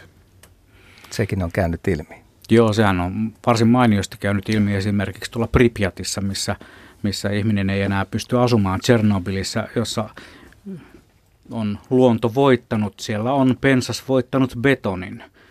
Kyllä, ja on jännä ja nähdä, että jossakin Länsi-Espanjassakin on joku miljoona kaupunkeja tai useamman sadan tuhannen asukkaan kaupunkeja, joita ei enää ole olemassakaan. Jotka on sitten, on jotain jäänteitä rakennuksista, mutta siellä ei ole enää ihmisiä ja, ja se on hämmentävää noin, että ja onhan nämä monetkin valtakunnat, niitä ei enää ole olemassakaan, mitä on kuviteltu, että ihminen tekee tuhatvuotisia valtakuntia tai jotain, niin yhtäkkiä ne katoaa ja rakenteitakaan ei jää jäljelle. Heikki sanoi aiemmin, että olet ollut Kiinassa, mutta olet tietysti liikkunut paljon muutenkin eri puolilla maapalloa, mutta kerro jotain muita esimerkkejä, ehkä hyviäkin esimerkkejä siitä, miten vihreys on säilynyt. No kuukausi sitten olin viikon verran Singaporessa, joka on siellä Malesian – lähellä ja, ja siellä on, se, se on trooppinen alue, siis lähellä päivän tasaajaa, niin siellä Singapore on, on yksi, se on kaupunkivaltio kohtuullisen pienellä 20 kertaa 30 kilometriä suurella saarella, siellä elää enempi ihmisiä muistaakseni kuin Suomessa. Siitä huolimatta siellä on panostettu satsattu valtavasti kaupunkipuistoihin ja, ja on tehty tutkimuksia siitä, että millä tavalla singaporelaiset nimenomaan rakastavat niitä kaupunkipuistoja niin paljon, että he ovat valmiita ää, vaikuttamaan väestön kasvuun väestön kasvua vähentävästi, jotta saisivat kaupunkipuistot säilytettyä. Siinä on nyt yksi tämmöinen esimerkki siitä, että millä tavalla silloin kun asutaan tiiviisti ja ollaan satoja vuosia katseltu toisiamme, toistensa taloja, niin jossain välissä tulee sitten se stoppi, että nyt, nyt riittää ja sitten halutaan palata sinne evolutiivisesti vanhaan aikaan, eli siihen, että nautitaan viheralueesta.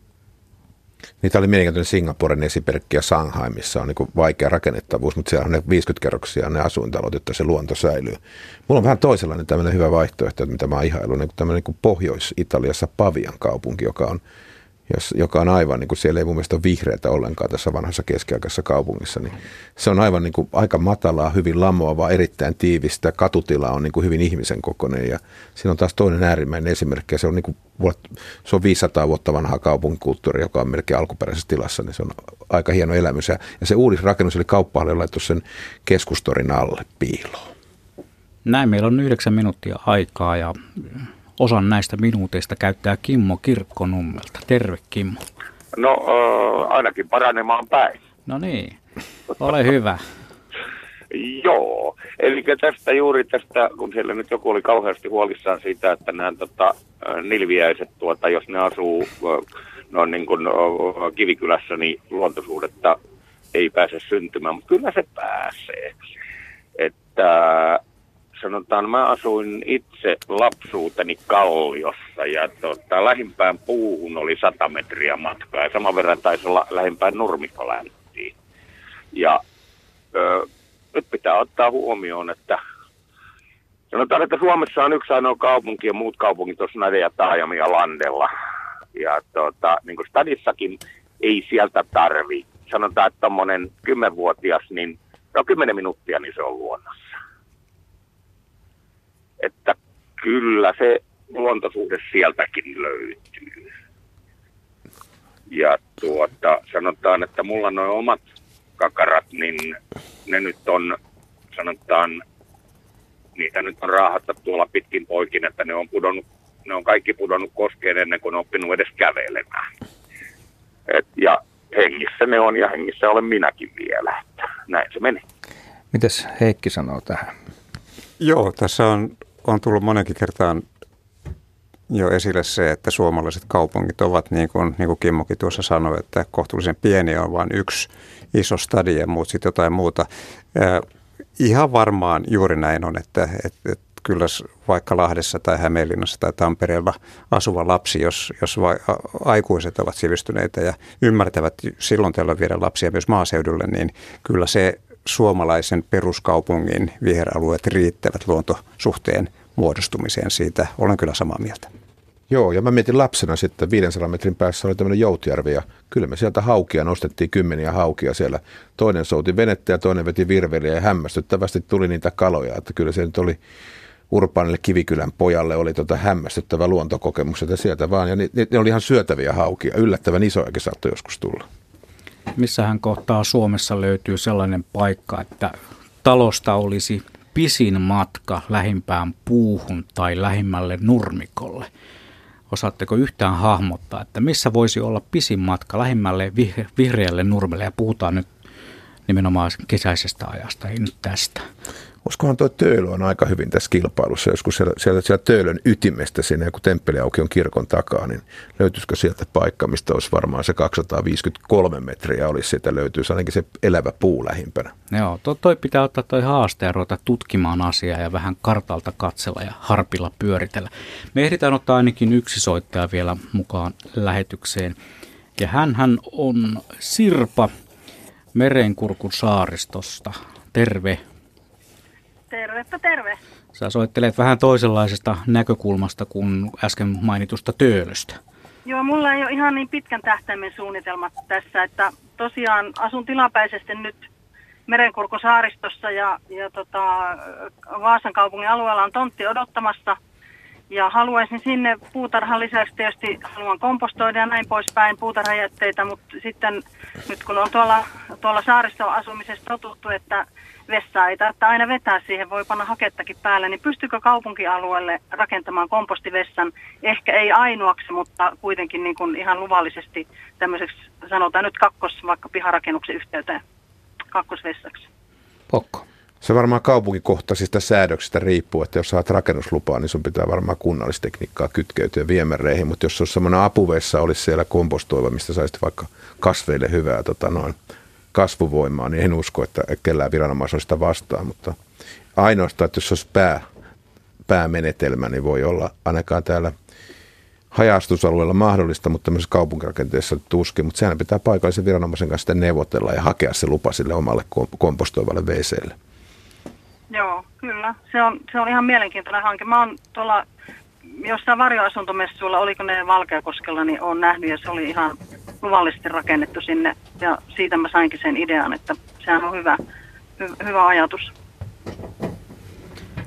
Joo, se voi, voi ehkä vielä niin sanoa, että niin kauan kun Suomessa vettä piisaa, mitä se näyttää piisaavan, niin silloin nämä, nämä vesiklosetit, eli tavalliset ö, vesivessat, niin ei, ei tunnu niin, niin syntisiltä, mutta sinä päivänä, kun, kun vedestä rupeaa tulemaan pula, niin silloin tämä Sirpan mainitsema kompostikäymälä on ainoa oikea vaihtoehto. Se on jo monessa maassa ainoa oikea vaihtoehto.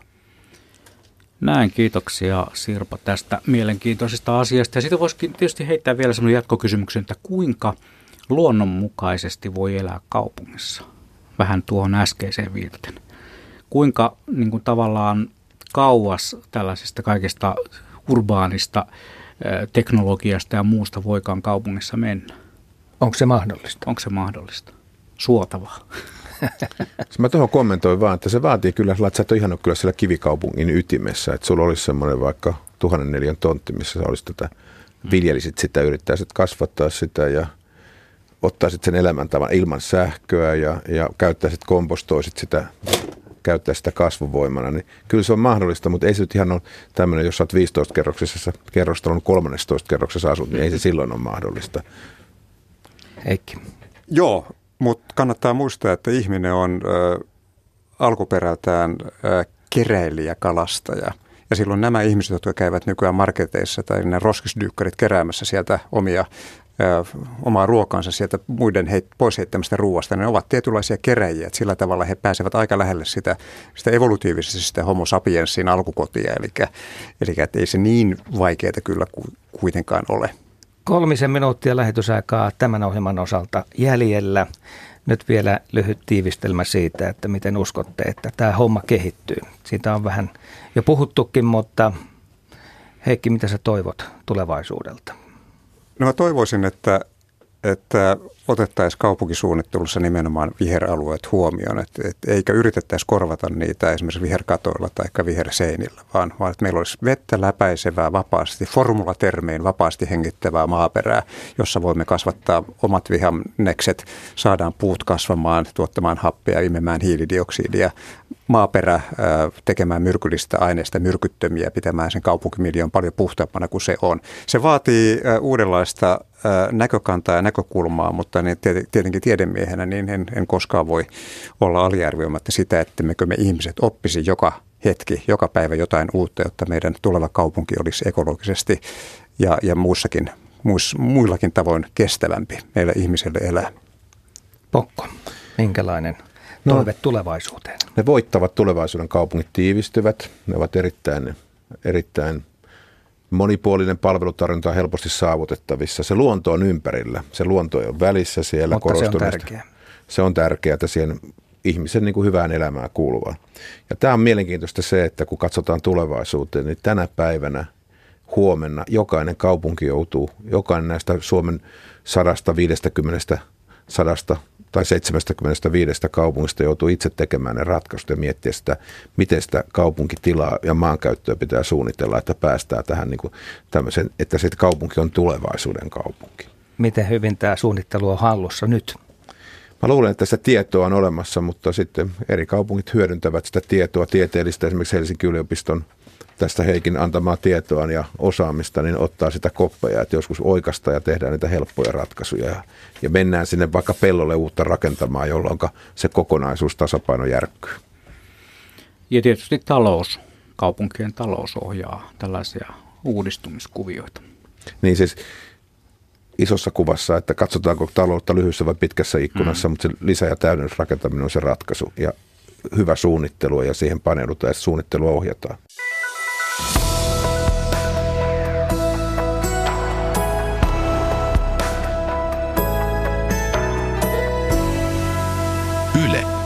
Radio Suomi.